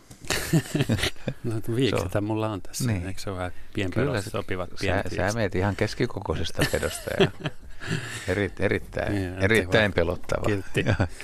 Lempeä, lempeä sydäminen mies tietysti kaikin puolin. Nyt on Arto Imatralta meillä puhelimessa. Haloo. Joo, Arto Sirma täällä päässä. Hyvää iltaa. Hyvää iltaa. Anna. Soittel, soittelin sen takia, kun sisarni tuolla Immolajärven rannassa lähellä valtakunnan rajaa istui siellä kesäasunnossaan olohuoneessa tai siinä pirtissä ja yhtäkkiä tuo ilmastointiputki, joka sieltä meni sellainen 10 senttiä läpimitaltaan muoviputki, läpi katon ja se oli sitten nyt talven ajaksi jollakin tullolla tukittu – ja yhtäkkiä se tullo putosi alas hän meni katsomaan, että näkyykö taivasta sieltä, niin ei näkynyt taivasta, mutta kahdet silmät tuijotti häntä ja saman tien sieltä putosi sitten näätä lattialle. Ja, ja pinkasi sitten heidän, heidän tuota, wc hän pisti oven kiinni. Se siellä sitten viihtyi wc mutta hän kuivaa rumun päällä. Ja hän ajatteli, että silloin varmasti nälkä ja te, laittoi sitten spakettia ja pekonia ja sen astian ja vei sinne. Ja tuota, se ihan hänen jalkojen juuressa, ihan parin 30 sentin päässä, niin hyvällä ruokahalulla pisteli tätä sapuskaa sisänsä ja, ja sitten silloin hänelle selvisi, että miksi ne linnun ruokintamakkarat on nyt hävinnyt niin nopeasti sieltä, että se on tämä tämä näätä sitten niin varmasti vienyt. Hän teki jonkunlaisen petin sille eläimelle ja se vietti yötä sitten siellä, siellä heidän, heidän tuota, tai hänen wc ja seuraavana aamuna hän oli pyydystänyt sen ja siirsi autolla sen muutaman kilometrin päälle lähelle valtakunnan rajaa ja päästi siellä sitten ö, irti. Ja kun hän kertoo tästä kylällä yhdelle emännälle, niin se, hän kuuli, että siellä siitä, siitä sisarni kesäpaikasta on kuuden kilometrin päällä on tällä päässä on sellainen metsästäjien talvimaja tai talvimaa kuin metsästysmaja, oikein, oikein hieno, hieno paikka ja sellainen suippo, suippokatto, niin siellä oli savupiipun kautta tullut kanssa näitä sisälle ja pöllyttänyt kaikki tuhkat ympäri sitä, sitä sisätilaa. Ja sen lisäksi niin siellä oli täytettyjä eläimiä, niin se oli käynyt yhden metson kurkkuun ja tuota, kyninyt sitä sieltä, mutta ei se ollut sitten verta eikä muuta saanut ja hänet löydettiin sitten kuolleena siellä, sieltä ja, ja tuota, et, näin suhteellisen lähellä toisiaan kaksi melko vastaavanlaista tapausta ja en tiedä, onko tämä sitten kovin yleistä? No yleisyydestä en tiedä, tiedä, että kuinka yleistä tämä ylipäätään on, mutta siis kyllähän eläimet, monet näistä ää, pienpedoista, niin kuin monet muutkin eläimet, niin ää, näkee tämmöisen kolon, mikä on, niin kuin voi kuvitella savupiippu tai ilmastointiputki niin. tai muu vastaava, niin menee sinne syystä Joo. tai toisesta. Ja tota, niin. sehän on tavallaan monesti sitten ansa, että niitä on aika paljonkin tapauksia itse asiassa tämmöisiin hormeihin, liäsituulettimiin, juttuihin sun muihin, niin ja mitkä on tullut katolta ulos, niin on mennyt erilaisia eläimiä oravista ja myyristä lähtien, mutta myöskin petojat menee niihin. Kyllä, ja sen takia kyllä. nämä olisi aika hyvä niin kuin jossain määrin suojata nämä sisääntuloaukot. Varsinkin, siis no savupiippuun nyt sillä ei voikaan samalla suojata, mutta esimerkiksi tämmöisen, tämmöisen ilmastointiputken, niin siihen voi laittaa jonkun verkon päälle. Tai... Joo, siellä näissä savuhormeissa kyllä onkin, onkin sellainen harmi, mutta se ei sitten taas voi olla niin tiheä silmäinen, että on ne suhteellisen... No niin. joo, okei, okay, mutta tuota periaatteessa kyllä. Niin, kyllä. Mutta siis, siis kyllä kannattaisi kysyä näiltä LVI-tyypeiltä, ne varmaan tietäisi tarkemmin näistä jutuista, mutta mulla on kyllä se käsitys, että kyllä niitä menee näihin, näihin koloihin ja putkiin. Onko se, se, kun tässä Arto, joka on nyt meillä puhelimessa paraikaa, kertoisit tästä tuhkan pöllyttämisestä, niin, niin onko, se, onko, se, tota, niin onko se vaan nyt sit se hetki, kun se on tullut sisään sinne ja se on silloin mennyt, vai mikä? Et, et, todennäköisesti, mutta toisaalta niin tuota, siellä oli isännät, kun sitten tulivat sinne, niin, niin jossain muussa tarkoituksessa löysivät tämän. Se oli ollut aikamoinen siivo siellä, että sitä tuhkaa oli pitkin, pitkin ja poikin, että heiltä oli mennyt kolme tuntia – sen paikan siivoamiseen ja olivat kuulemma en, emäntiä ikävöineet sillä si, siinä niin. touhussa sitten. Että kyllä se, Pyöriikö se siellä tuhkassa niin kuin ihan tarkoituksella jostain syystä? En, levittää en, en, en usko, että on pyörinyt tarkoituksella. Että se on tipahtanut varmaan sieltä katolta aikamoinen mäjäys varmaan ollut ollut ja jos on ollut pehmeitä tuhkaa, niin se ei välttämättä kahti sattunutkaan, mutta se näiden karva on kuitenkin aika semmoista tiheätä ja näin, ja sinne sitten hyvin tarttuu tätä tuhkaa, ja kun lähtee juoksentelemaan sitten pikku paniikissa ympäriinsä, niin kyllä se leviää se tuhka sinne ympäriinsä. Just. Just, no No näin siellä oli käynyt. Joo. Okei, hyvä. Tämä oli hieno, hieno, hieno juttu. Kiitos, kun kerroit No tämän, niin, Arto. Kiitos Hyvät tilet. hyvästä ohjelmasta teille ja hyvää jatkoa. Yes, Kiitoksia. kiitos samoin. Moi moi. Hei. 020317600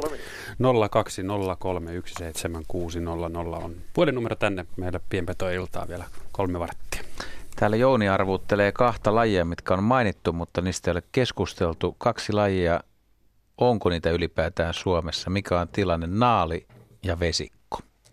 Eli onko meillä enää, vesikkokanta ei taida olla, Na- naali on vähän kiikun kaaku, että kuitenkin niitä havaitaan.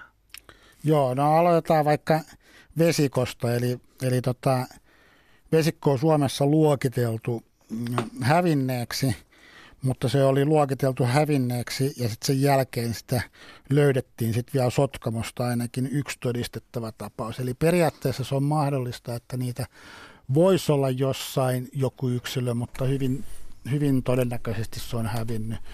Ja vesikon häviämiseen on on yhtenä isompina sy- syynä ollut aikoinaan ää, rapurutto, joka on tullut Eurooppaan ja, ja sen on rapu, jokirapu, joka on ollut hirveän tärkeä ravintokohde vesikolle, niin sen, sen kannat, siis jokiravun kannat hävisi silloin 1900-luvun alkuvuosina jopa 90 prosenttia siitä kannasta hävisi ja se aiheutti vesikolle aikamoisen taantumisen. Eli monesti kuulee tarinoita, että minkki, minkillä olisi ollut sellainen vaikutus, mikä olisi vaikuttanut siihen, että se vesikko olisi hävinnyt, mutta sitä ei pidetä kauhean todennäköisenä. Toisaalta minkin, äh, minkin olemassaolo, että se nykyään äh, Suomen maastakin löytyy vinkkejä hyvinkin runsaasti, niin se kuitenkin estää varmasti sen kannan elpymisen.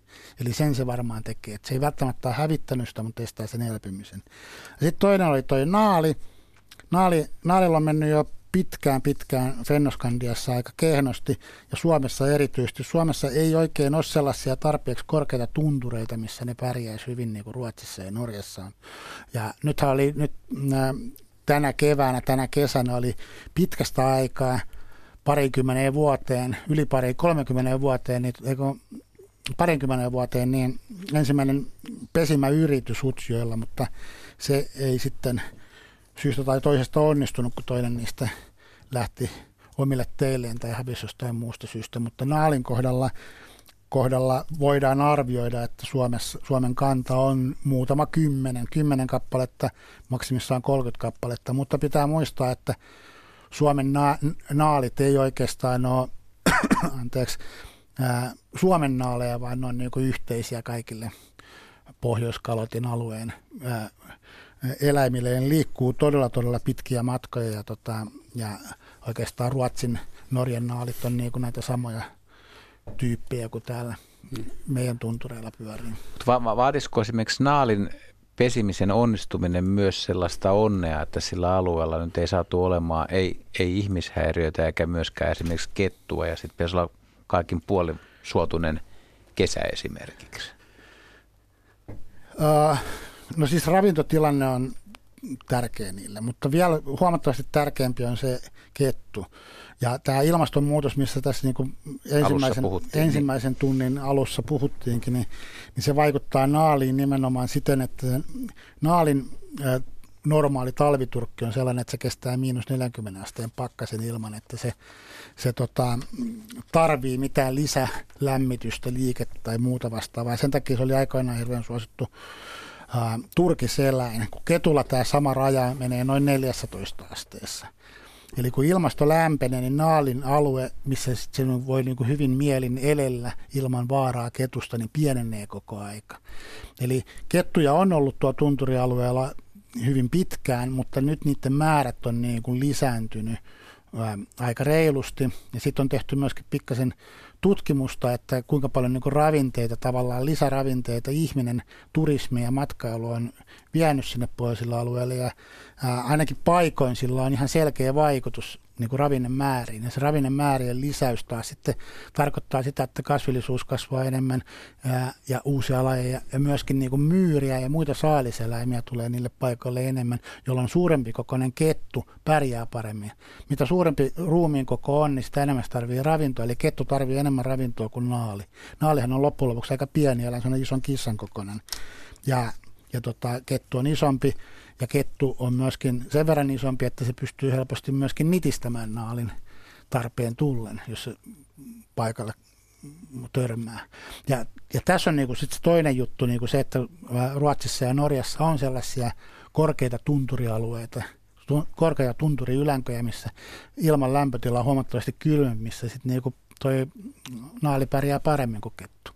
Ja siellä ei myöskään ihmiset liiku. Tästä voi niin. ymmärtää myös sen, että moni vaeltaja ei ole varmaan nyt kovin tyytyväinen, kun Paavo kertoo, että esimerkiksi erätuvat, missä, mistä, missä ihmiset jättää ruokaa tai sitä jää, niin niillä erätuvillahan on niin kuin oma, oma niin kuin eläimistönsä ja kasvistonsa. Mm. Ja sitten jos se nyt sattuu tulee tämmöinen peloton tai kesykettu, niin voi kuinka kivastaa vähän ruokkia, mutta just sillä alueella sitä ei pitäisi missään Joo. tapauksessa tehdä. Ehkä kaupungissa saa lihapullan niin, kyllä, antaa. Kyllä, ja se on niin jännä juttu vielä, että ää, mitä on katsonut internetin ää, hienosta maailmasta, ihmisten tarinoita ja ää, sieltä on, mä oon niin löytynyt sieltä sellaisia esimerkkejä, missä niin ihmiset on luullut, että ne on kohdannut naalin jossain esimerkiksi käsivarren alueella. Ja ne on laittanut jopa kuvia tästä näkemästään naalista, niin se on, ne on ollut ihan selkeitä kettuja. Mutta tämä johtuu siitä hyvin pitkälle, että siellä pohjoisessa monet na- ketut ei ole samanlaisia kuin täällä Etelä-Suomen punaiset ketut, vaan ne on niinku sellaisia tunturin värisiä. Ne on niinku vähän eri värisiä, sellaisia kirjavia, ää, ei punertavuudesta tietoakaan, voi olla jopa melko mustiakin. Mutta onko se tuota, niin, tämä naalin, naalin tarru Fennoskandiassa nyt sitten ohi?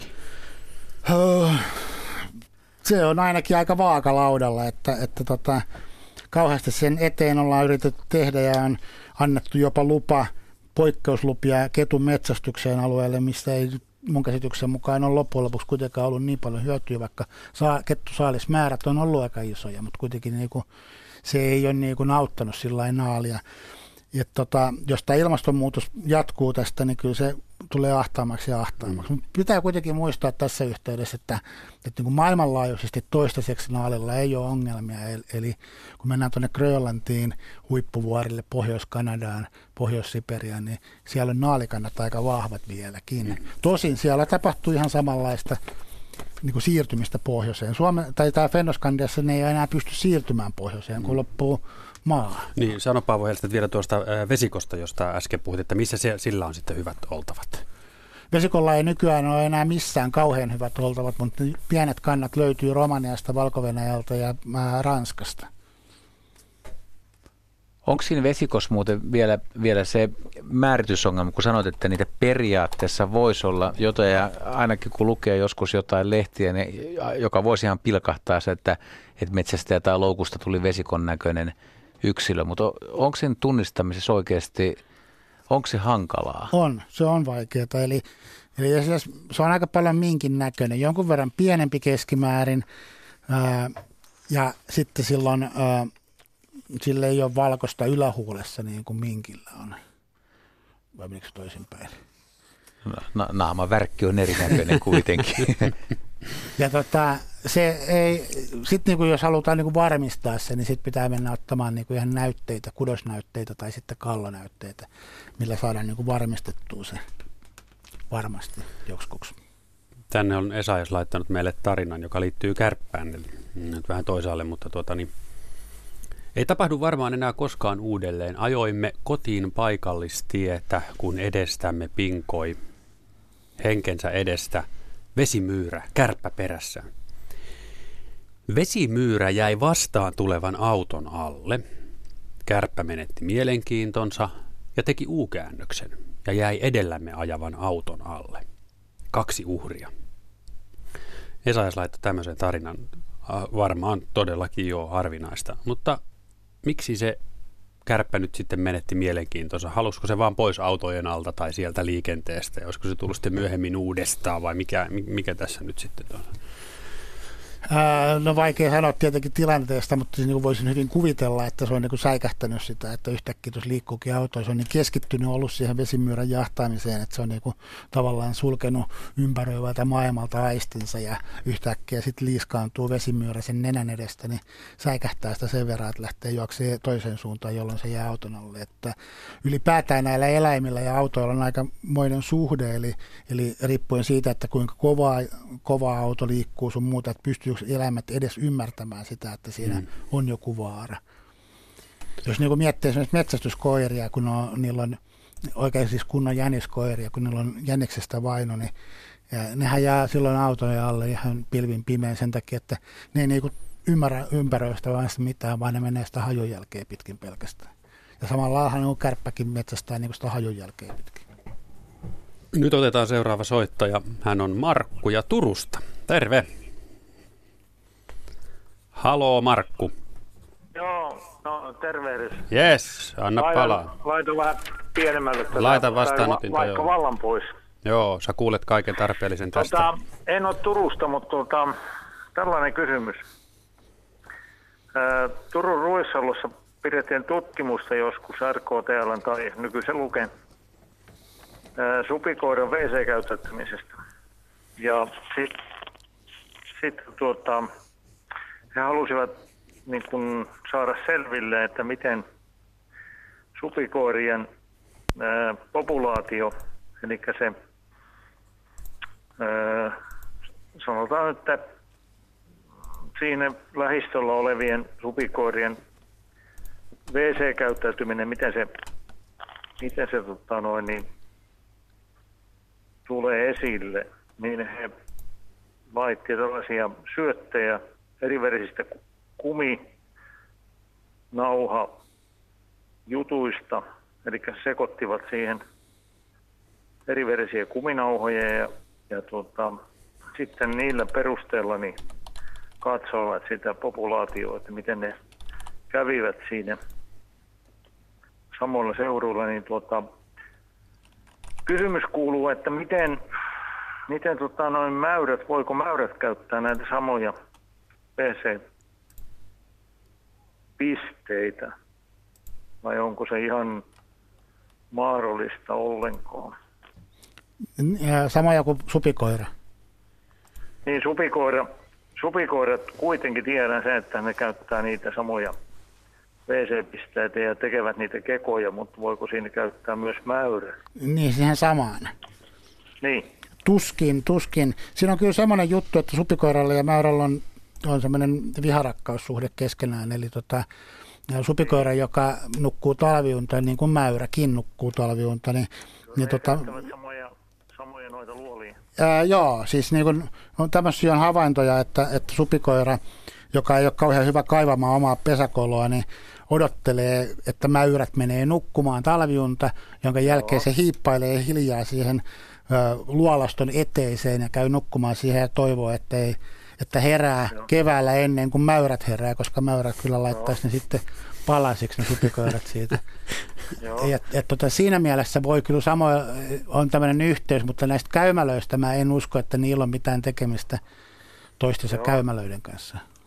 Joo, tässä, tässä nimenomaan oli tässä paikallisessa lehdessä kaveri nimittäin kertoi tässä viikkoaikaa, että, että supikoiret ja mäyrät kävisi samoissa, samoissa niissä keoissa, mutta sama, sama juttu mulla on, on nimittäin tota, käynyt tässä näin tuon riistamestarikurssiin ja on tutkinut myös sitä. Ja yksi, yksi tota, aihe oli meillä just tätä, tätä tota,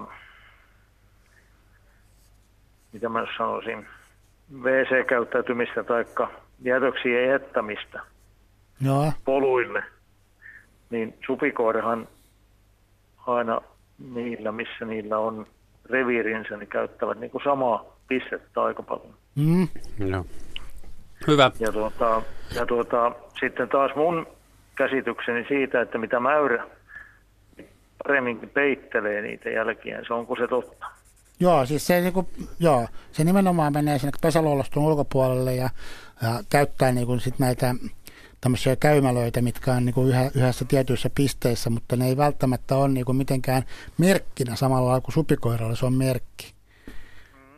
Supikoiralla se on merkki, mutta mitä se mäyrälle on, että tota, voisitteko siihen mäyrän niin kuin näitä käyttäytymisistä sanoa, sanoa sitten, miten, miten se tapahtuu? Joo, tehdään Mä niin, että... Kuun, kuunnella nyt, Joo. nimittäin mä oon nyt puhelimessa ja voisin niin kuin katkaista tai kuunnella sitten, että mikä, mitä teidän mielipide. Jees, tehdään niin. Paavo, Paavo tästä tuota, niin jatkaa ja, ja tuota, niin, kiitos, Joo, kiitos soitosta Markku ja, ja jääpä kuulolle. Kiitos. Hyvä. No, yes, moi moi. No niin, kiitos, hei. Niin, niin kuin sillä aikaisemmin puhuttiin tästä, tästä asiasta, että tota, äh, jo tämän ohjelman aikana, että tota, Mäyrälle se on enemmän niin kuin tämmöinen äh, hygieniajuttu, eli ne vie niin kuin tavallaan sieltä omasta pesäluolastaan ne pois. Et se ei ole niin kuin samanlainen merkki kuin supikoiralle, että joillekin muille on nämä ulosteet on merkkinä niin kuin omasta reviiristään tai missä ne liikkuu, vaan se on niin kuin enemmänkin niin kuin loistaakan ja tautitaakan vähentämistä. Täällä tuosta edellisestä keskustelusta autoteiden varsilla jääneestä uhrista Tarmo Petteriltä aika mielenkiintoinen kysymys. Onko tutkittu tai tiedetäänkö, että mitkä näistä pienpedoista eniten väijyy tai seurailee teitä ja osaa hyödyntää auton alle jääneitä yksilöitä, ravintoa? Äh, Onko se kettu tai? S- äh, No toi on aika vaikea. Kyllä sit on, mä muistan siitä että aikoinaan maa- ja metsätaloustieteellisesti tehty äh, graduaiheesta, että mitkä on jäänyt auton alle, mitkä lajit eniten. Mutta se, että mitkä väijyy niitä raatoja, niin, niin tota, ää, äh, se on varmastikin menee ketun puolelle supikoiran puolelle sen takia, että ne on niin kuin melkoisen yleisiä. Mutta mä ennemminkin sanoisin, että, että nämä tie, tie tota, raadot, roadkill-raadot on enemmänkin lintuja heiniä, mitkä niitä varmaan enemmänkin hyödyttää. Et varikset ja varislinnut niin. usein partioissa. Niitähän näkee niin kuin suoraan, kun mietin, että ei varmaan hirveän paljon kyllä No kettuja näkee joskus teidän varsilla, mutta esimerkiksi supikoira, mikä näkee, niin sehän on ylittämässä tietä tai sitten mm. se on jo yrittänyt ylittää sitä ja se on päättynyt heikosti. Mutta, mutta jos nyt itse ajattelee, että miten paljon on kuitenkin liikkunut, niin aika harvoin näkee – nisäkkään siinä tosiaan niin kuin samalla lailla kuin vaikka varisten niin, ihan selkeästi etsimässä. Niin, elävänä. No. Mutta eikö variksillakin ottaa, nyt menee enemmän Juhan tietopuolelle, mutta mun käsityksen mukaan varikset myös oppii siihen autojen välttämiseen, eli nimenomaan ne, jotka on jäänyt autoalle jotain nuoria näin on. Pörköjä yksilöitä. Kyllä, kyllä. Minusta tuntuu, että ne on taitavampia väistelemään autoja kuin ihmiset. Mm. Että, tota, niin. Kyllä, jos ei, jos ei heti, heti nuorena jää alle, niin ei jää kyllä vanhanakaan kovin helposti. Että. Tuota niin, no otetaan nyt linnuista sitten, tai siis otetaan nyt sitten joutseniin liittyvä asia, niin, niin, tota niin tänne on meille Jussi kirjoittanut, että meillä on mökki Hauholla Isoroineen rannalla, jossa joutsen on pesinyt vuosikausia. Viime kesänä poikuessa oli aluksi neljä poikasta, sitten kolme, loppusyksystä ainoastaan enää yksi. Alueella on nähty kettu, supi ja minkki. Pystyvätkö nämä petoeläimet tappamaan loppukesästä isot joutsenen poikaset? Tämä on siis Jussi laittanut. No siis Ää, riippuu tietysti kuinka isoja ne sen poikasta nyt loppukesästä. Ne on varmaan jo aika isoja, mutta jos niitä on alun perin ollut neljä ja niitä on hävinnyt yksi kerrallaan, niin, niin näistä vahvin ehdokas on kyllä ehdottomasti kettu, eli se varmaan pystyy, pystyy tuommoisen yllättämään, yllättämään joutsenen poikasen. Minkki myöskin, eli minkki pystyy yllättävän isonkin vesilinnun nappaamaan tarvittaessa, varsinkin jos se on niin kuin pesällä – joutsenesta, mä en tiedä aikoista joutsenesta, uskaltaako sitä lähteä tekemään, mutta, tota, mutta poikasen varmastikin. Kaikkein vähiten mä uskon sitä, että niin tuommoista isompaa poikasta supikoira lähtisi mitenkään menestyksekkäästi taltuttamaan, että tota, jos sattuu joutsenen pesällä ja emot on jossain, niin syö varmasti munat ja tai ihan pikkupoikaset, mutta, mutta eikö hänen joutsen emot aika hyvin suojaa myöskin niitä pieniä? Varma, varmasti. Ja niin varmasti laulujoutsen, kyhmyjoutsen ja Kanadahan hiemot, niin ne on, ne on aika kova vastus siis mm. ketun kokoisillekin kavereille. Niin kuin sä sanoit alussa, että, että sillä pedollakin me usein unohdetaan se, että kun peto käy kimppuun, niin ajatellaan aina, että peto, pedolla on vain otettavaa, mutta pedolla on aika paljon myös varottavaa. Jos se peto loukkaantuu siinä saalistustapahtumassa, niin se ei pysty enää saalistamaan, se menehtyy itse. Ja kyllä kettukin varmaan niin mm. jos se lähtee Joutsenen pesälle tai Kanadahanen poikasikin, jotta niin, kun se varmaan joutuu tekemään aika paljon valinta, valintaa siinä, mm. että uskaltaako vai eikö uskalla. Nälän määrästä on myöskin aika paljon, että kuinka paljon uskaltaa ottaa riskejä. Että jos on maha täynnä, niin ei, ei mitään kiinnostusta. Mutta siis niin kyllähän tuossa niin kysymyksestä ei nyt tullut välttämättä ilmi, että onko se nyt pakko olla, että se on petonapannut, että jos se on vaan niin kuin syystä tai toista muuten kuollut mm. näitä poikasia. Kuinka kauan pienpedoilla se maha on täynnä? Kuinka usein ne tarvii ruokaa? Se riippuu ihan pienpedosta, että jos niin miettii sitä, että jos miettii näitä pienimpiä, esimerkiksi lumikkoa, niin se tarvii sen yhden myyrän päivässä.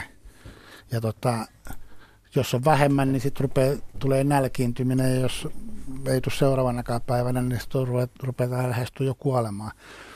Eli niin kuin liiki oman painonsa verran tarvii lumikko, mutta mitä isompaa petoa mennään, niin sitä vähemmän sit niin kuin suhteessa omaan painoon se tarvii.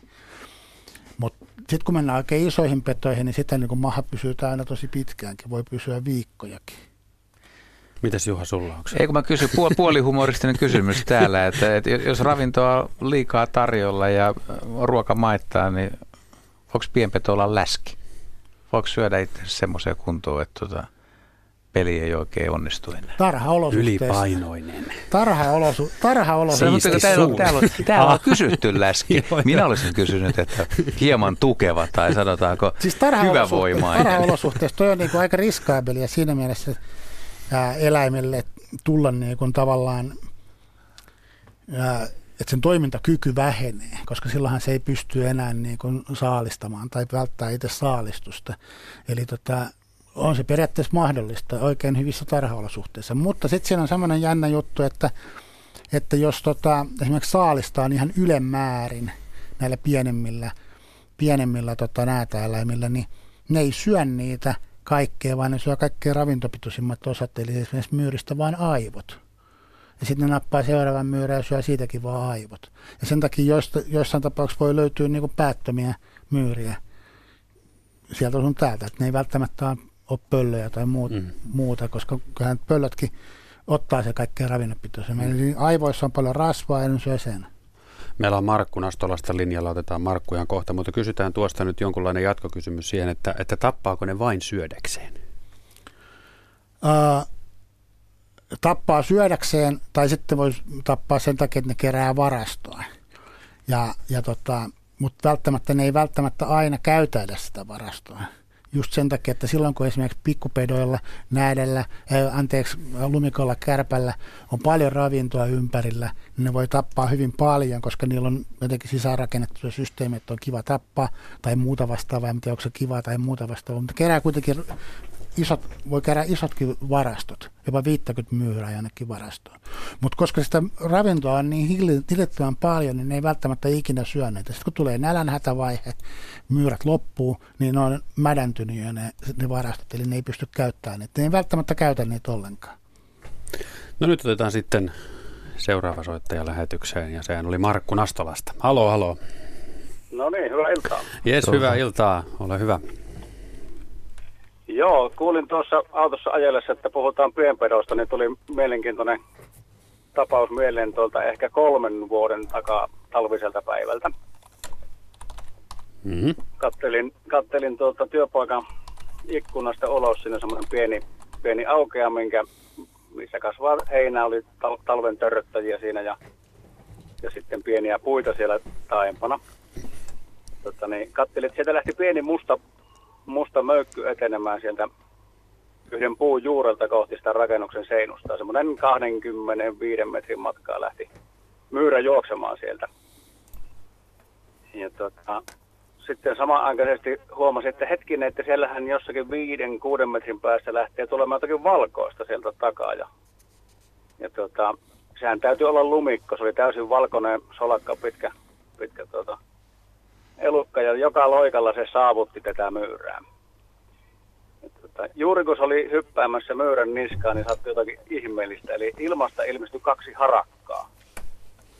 Ja siinä kävi siinä hangella hetken aikaa muutama sekunnin kova lumipölläkkä ja, ja tota, harakat nousivat ilmaan ja myyrä oli toisen harakan nokassa ja siinä lumikko katteli vähän aikaa ympärille ja joutui poistumaan häviötä paikalta. Joo, hieno tarina. Aika harvinaista varmaan tämmöinen. No, e, Ensinnäkin, että se tapahtuu ja sitten toinen... Että... kovin monesti. Joo, siis tuossa voi tietenkin olla myöskin se, että nämä harakat on niinku istunut lähipuussa siinä ja nähnyt, kun myyrä juoksee joka hangen pintaa, joka ei välttämättä ole mitenkään kauhean yleistä sillä että senhän on varmaan aiheuttanut sen, että lumikko on ahdistellut sitä ja päättänyt sitten käyttää hienosti tilaisuutta hyväkseen, että tuossa juoksee myyrä, niin napataan se. Ne ei ottanut lumikkoa. Mm. Joo, sitä, se oli selvä, selvä tapaus, että myyrä lähti harakan nokkaan, mutta lumikko jäi siihen. Että Joo. Tunnittivatko harakat sitten tämä, että siinä on peto, peto vastassa, että eivät yrittäneetkään, vai mitä, mitä harakka miettii lumikosta? En tiedä, jos ei ne vaikka nähnyt sitä tai muuta vasta, kuinka lähellä se oli, mutta siis niin periaatteessa tuommoisille linnuille, niin se lumikko ei ole niin paha vastus äh, harakankaan kokoiselle, että kyllä se varmaan saaliiksi saattaisi joutuakin hyvin, hyvin sille, että varsinkin isommille linnuille sit se onkin jo ihan saalista. Eli on esimerkiksi tutkittu piakanan pesiä Lapissa sun muussa, niin lumikon luita löytyy aika paljonkin sieltä. Että, että kyllä se niin ihan myyränveroinen saali sinällänsä on, että voi olla, että tässä tapauksessa ei ole sitten niin tavallaan nähnyt sitä lumikkoa, tai sitten se on vain niin keskittynyt huomioon siihen tummaan hahmoon eikä siihen vaaleeseen. Ja minulle oli yllätys se, että kuinka helppo saalis se myyrä oli näille harakoille. Si- siinä niin kuin hirveätä taistelua tarvinnut. Että tuota, olin kuvitellut, että harakka ottaa pienempiä, pienempiä saalit, jotain matoja ja kovakuoria siellä lähinnä, mutta hyvin näppärästi kyllä myyrä. Joo, siis kyllähän myyrä on ihan herkku ruokaa harakalle. Ei mitään Joo. ongelmaa sillä. Joo. Yes. Hyvä. Mahtavaa. Kiitoksia. Tällainen, tarina. Tällainen kiitos, kiitos, kiitos, kiitos. Kiitos ja Nastalla hyvät illanjatkot. Samoin, yes. kiitos. Moi moi. 020317600. Mirjamis Mallen on koko illan ollut tuolla puhelimissa ja on edelleen. Ja tähän todennäköisesti tähän lähetykseen nyt sitten yksi, yksi puhelu saadaan vielä, mutta radio.suomi ja yle.fi, sinnekin voi laittaa vielä viestejä tulemaan. Napata, napataan tuosta yksi laji, mistä on aika vähän puhuttu. Tämä on mulle vähän yllätys. Mä ajattelin, että monet mielellään soittaisi, koska supikoiran ohella niin minkki aiheuttaa aika lailla keskustelua metsästäjäpiireissä ja, ja, ja muutenkin. Mitäs Paavo haluaisit sanoa minkeistä? Joo, siis minkki, joka, on, joka ei ole alkuperäislaji Euroopassa, vaan tuotu aikoinaan Pohjois-Amerikasta ja tota, nykyään eurooppalaista minkkiä pidetään alalajina, eli se on niin paljon erilainen kuin tämä alkuperäiset villiminkit siellä. Ja, ja tota, sehän niinku eroaa sitten ihan niinku luuston rakenteeltaankin tästä alkuperäisestä amerikkalaisesta villiminkistä nykyään. Ja tota, tosiaankin tullut Suomeen jo, jo ennen toista maailmansotaa, mutta nyt vasta sitten 70-80-luvulla yleistynyt koko maahan suhteellisen runsaslukuiseksi. Ja, ja tota, minkin kohdalla tämä, jos puhutaan supikoirasta pesärosvona, niin minkin kohdalla voidaan puhua ehkä vielä pahemmasta pesärosvosta siinä mielessä, että minkki on aika ovela otus ja se saattaa napata, napata tota, supikoira syö, syö kanalinnun tai vesilinnun poikaset tai munat, mutta minkki saattaa napata myös sen emolinnun, joka on sitten taas niinku tavallaan sen populaation lisääntymispanoksen kannalta huomattavasti suurempi menetys, koska lisääntyvä naaras on paljon arvokkaampi kuin yksittäinen poikainen saati muna. Ja tota, ää, minkistä löytyy hyvin paljon tutkimusta ja se on hyvin mielenkiintoinen otus kyllä. Että niin ää, hauskojakin juttuja siitä on kuullut ja näin, mutta jännä juttu siinä on, tässä on se, että on puhuttu näistä saariston minkeistä. Turun yliopistossa tehtiin tutkimus, missä tota, tutkittiin merikotkan ja, ja minkin suhdetta. Ja niillä alueilla, missä niin merikotkat partioi ahkerasti, niin minkit ei lähde uimaan, uimaan tota, saarten väliä lainkaan, käytännössä lainkaan. Eli merikotkalla saattaa olla joku vaikutus siihen minkin liikkumiseen, jopa, jopa niin kuin sen, siihen kantaan. Eli sitä mä en tiedä tarkkaan, että onko merikotkaa tutkittu sillä että syöksä niitä minkkejä vai onko se muuten uhka sillä? Luulisin, että saattaisi kyllä ottaakin ihan hyvin, mm. että miksei. Ja tuonne noissa saaristossa tuli mieleen, niin on on aika paljon, että ne saattaa vaikuttaa siis sammakokantoihin mm. saaressa yllättävän paljon, että mikä ei tule ehkä, ei tule ajatelleeksi sitä, että minkki mm. on, aina puhutaan niin kuin, että lintukannat kärsii, mm. mutta myös esimerkiksi sammakokannat, mateliakannat. Mm.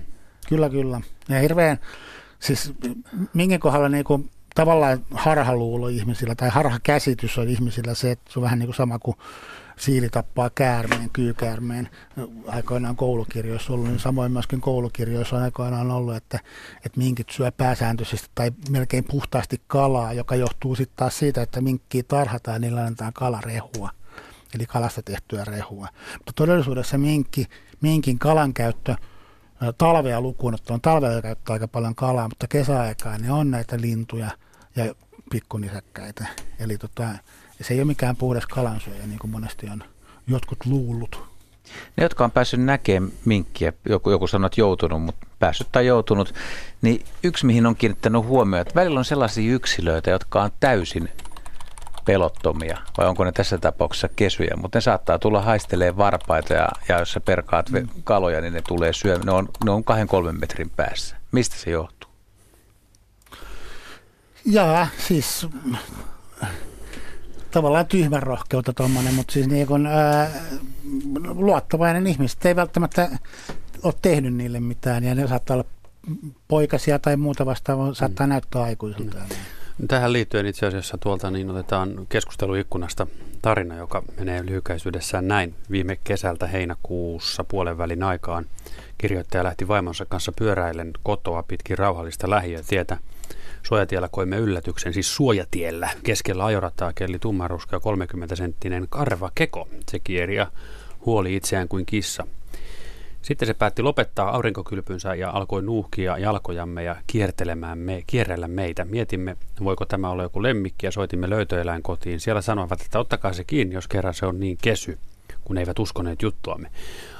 Hain kotoa kissankuljetuskopaan ja sillä välin otus loikki parisataa metriä ajorataa pitkin seuraavalle suojatielle, jossa se taas piti lepotauon. Saimme otuksen kolmannella yrittämällä jäämään kuljetuskoppaa ja kuskaisimme sen löytöeläin kotiin. Siellä se varmistettiin minkiksi.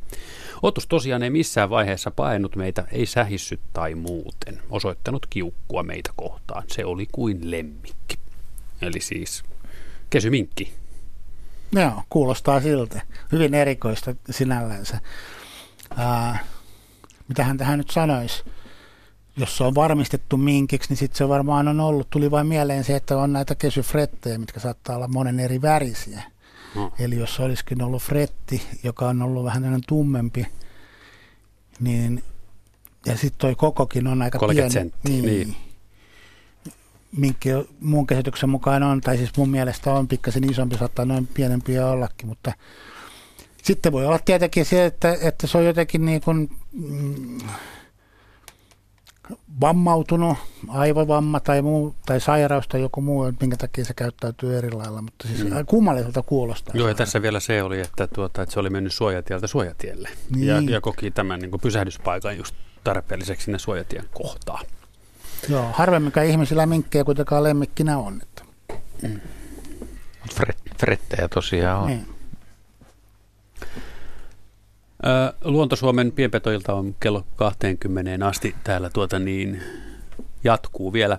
Ja tuossa tuo meidän lista oli naalivesikko, mäyrä, kärppä, lumikko, minkki, hilleri, kettu, supikoira. Se suunnilleen oli se pienpeto, äh, pienpeto tuota niin, osasto, jossa tässä nyt liikutaan. Urbaaneja kettuja meillä on. Mikä, mikä muu, muu tästä, tästä porukasta tulee kaupunkialueelle, urbaanialueelle mahdollisimman lähelle? Onko muita? Urbaanikettu, joo tosiaankin. Äh, Sitikettu. Joo, sitikettu on lisääntynyt varmaan ainakin Helsingin seudulla pitkälti mm, kanien ansiosta tai vuoksi. Mutta sitten niin näistä nisäkäspedoista, niin ää, äh, lumikkoa, kärppää liikkuu jonkun verran kaupunkialueella, mutta ne ei ole mun käsityksen mukaan kauhean paljon niin kuin urbanisoitunut sinällänsä, vaikka ne on yleensä sitten niin kuin näillä niittyjen ja ruderaattien laidoilla sun muilla. Mutta sitten on näätä, joka on yleensä pidetty semmoisena niin kuin vanhojen metsien, oikein synkkien korpmetsien lajina, niin ne on myös nyt viime vuosina enemmän ja enemmän levittäytynyt myöskin urbaaneihin ympäristöihin. Ja sitten sitä, mitä niin kuin odotellaan, jonkun verran mäyrää on kaupunkialueella, mutta jos vertaisi myös johonkin Englantiin, missä se on ihan kaupunkipuistoeläin, niin, niin se on ehkä meidänkin tulevaisuutta. Eli tänne tulee mäyriä ja, ja tota, mäyrät elelee sitten keskuudessamme. Sitä, olisi, sitä, sitä aika hauska kuvitella, kun ajattelee, palataan 30 vuotta ajassa taaksepäin, niin ei silloin itse oikeastaan uskon, että voisi samalla lailla nähdä kettuja Helsingin ydinkeskustassa, mitä nyt on, on nähnyt viime vuosina. Niin toi mäyrä, että voiko olla, että 20 vuoden päästä, siis niitä, niitä mäyriä on aika lähellä nyt jo, mutta voiko olla tosiaan, että mäyräkin on semmoinen laji, joka... On, siis Englannissa, Englannissa se on sellainen puistoeläin. Tosin en mä tiedä, Miten sä muistat 20 vuotta, 30 vuotta sitten tapahtuneista asioista? Ka- kaiken näköistä on. Mutta se, sen mä muistan, että ei kettuja silloin tullut vastaan, vaikka oli joskus iltasi ulkonakin enemmän. Niin. niin. Etkö allekirjoita sitä, että kettu Joo, oli... joo siis kettu on, kyllä se niin. on tullut, kyllä se on tullut kaupunkeihin. Kyllä, sä oot ihan oikeassa. Samoin kuin sitten niin lintupetojakin on tullut. Kanahaukat ja mm. muut veijarit. Yöllä kun ajaa joskus yöradiosta kotiin, niin on, näkee tietysti kaikenlaista paljon supikoiria tietysti moottoritien varressa. Itse en ole, tai olen onnistunut välttämään supikoirat ja, ja ketut ja muutkin eläimet, mutta tota niin, kerran näkyy hännätön kettu, sitikettu. Onko se tota niin, mikä, pärjääkö se ilman häntä? Se oli ihan kokonaan pois. Ai kokonaan pois? Kyllä. Että ei ole sitä rankaa? Öö, ei. Koska silloin ja sen, mä näin sen hyvin, hyvin ajatella, näin että sen todella ka- kapinen kettu on semmoinen, että sille ei välttämättä ole karvoja siinä, että se on ranka siinä, mutta tota, hän, se näytti hän, muuten oikein hyvin voivalta. Se meni tuossa tuommoisen liikenneympyrän poikki ja sen mä näin sen kahden no, metrin päästä autoikkunasta. Se on saattanut esimerkiksi ottaa yhteen irtokoiran kanssa tai jonkun, mikä on sitten – josta seurauksena on häntä mennyt ja näin päin pois. Kyllä se pärjää ilman häntää, mutta, mutta ketun hännällä on kyllä ihan oma merkityksensä, niin kuin kaikki tietää satukirjoista jo, että ketun hännänpää on valkoinen. Ja se, se on sen takia valkoinen se hännänpää, että kun emokettu menee pimeässä metsässä, niin poikaset pystyy seuraamaan sitä, koska ne näkee sen valkoisen hännänpään. Eli ne seuraa sitä valkoista hännänpäätä. Ja sen takia silloin se valkoinen hännänpää.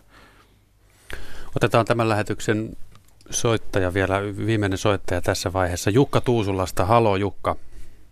No, terve, terve Jukka tässä. Jes, olepa hyvä, hetki aikaa, kärpästä. Joo, mä oon sellaisia, en ole itse niin kuin, nähnyt, mutta on nämä metsästäjät on kertonut, että, että esimerkiksi teeri kesken lennon tipahtaa alas ja sitten kun metsästäjä on löytänyt sen, niin se on ollut kärppäkimpus tai sitten se on lähtenyt karkuun ja se on kurkun auki sillä teriltä. Että onko noita näkyviä mu- mu- muuttaa vai nuo? Joo, siis tämä on aika, on kuullut tämmöisiä tarinoita joitain kertoja, missä on kerrottu sitä, että kärppä on tota, ää, purru, purru tota kanalintua ja lähtenyt sen mukana lentoon. Eli kyllä se periaatteessa on ihan mahdollista, mutta tota, sitä en tiedä kuinka yleistä se on. Eli periaatteessa on mahdollista, että metsoteeri on kuitenkin sen verran iso, isoja otuksia, että ne jaksaa lentää sen otuksen kanssakin, mutta siis se ei välttämättä, se on, rupeaa olemaan jo aika isoa kokoa sille niin kuin saaliseläimenä että ei se välttämättä kauhean yleistä. Että siinä on kyllä tavallaan tapahtunut kärpälle pieni, pieni virhe.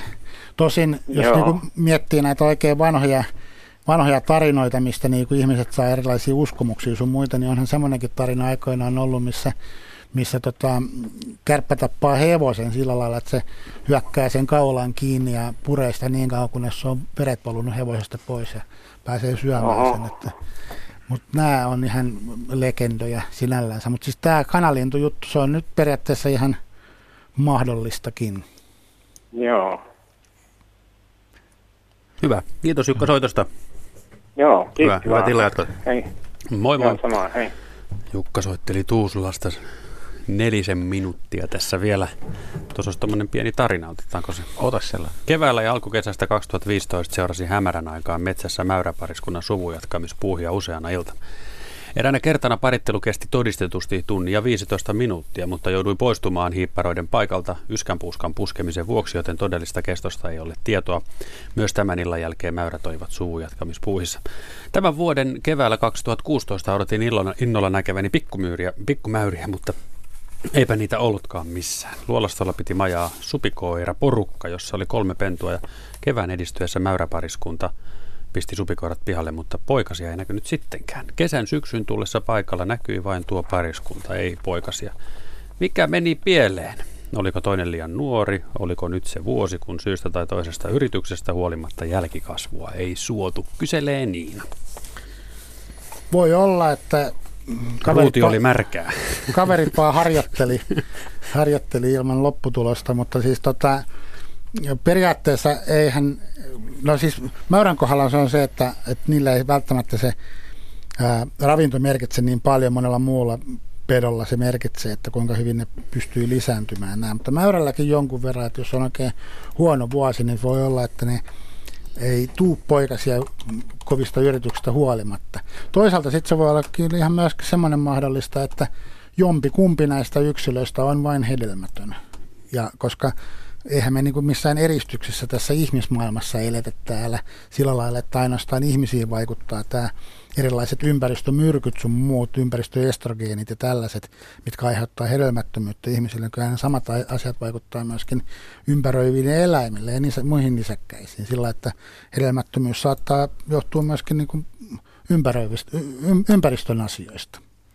Hieman alle kaksi ja puoli minuuttia näin lähetystä jäljellä. Täällä on vielä yksi häntään liittyvä kysymys. Kun kerran ketun häntä oli valkoinen ja kärpän on musta, onko sillä mustalla värillä joku merkitys? On, silloin on merkitys. Jos miettii lumikon häntää, on lyhyt ja ilman mustaa hännänpäätä ja lumikko e, e, liikkuu niiden myyrien käytävissä. Se ei tarvitse sitä mustaa hännänpäätä. Kärppä ei mahdu sinne myyrien käytäviin, vaan se liikkuu, liikkuu hyvin paljon hangen pinnalla tai maan pinnalla, jolloin se juoksee aina se häntä pystyssä – jolloin kun petolintu, piakana tai kanahaukka tai joku muu vastaava näkee sen, niin sen iskupiste kohdistuu siihen häntään. Ja kun se iskee siihen eikä siihen varsinaiseen eläimeen, niin saattaa olla, että se pääsee, saa toisen yrityksen paita siitä paikalta. Se oli siinä. Mieletön niin. ilta.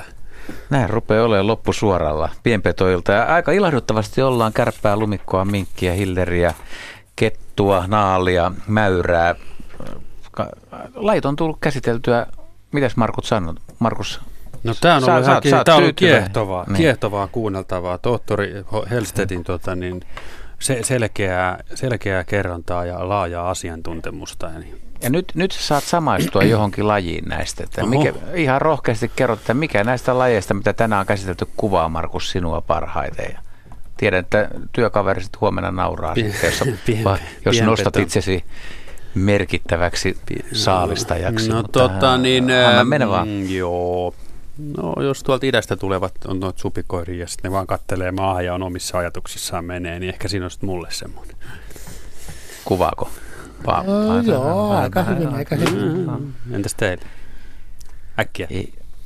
No mä, mä menen mäyränä kyllä. Mä, mä tiedän, että mä sanoisin mitä tahansa, niin Paavo sanoisi mulle, että mäyrässä olet, etkä et pysty parempaan. Mm. Lumikolla mennään. Lumikolla mennään. No, loistavaa. Hyvä. Kiitos, kiitoksia soittajille ja Kiitos Markus, kiitos Paavo ja kuulijat, kuulijat kaikki, Mirjamin myös.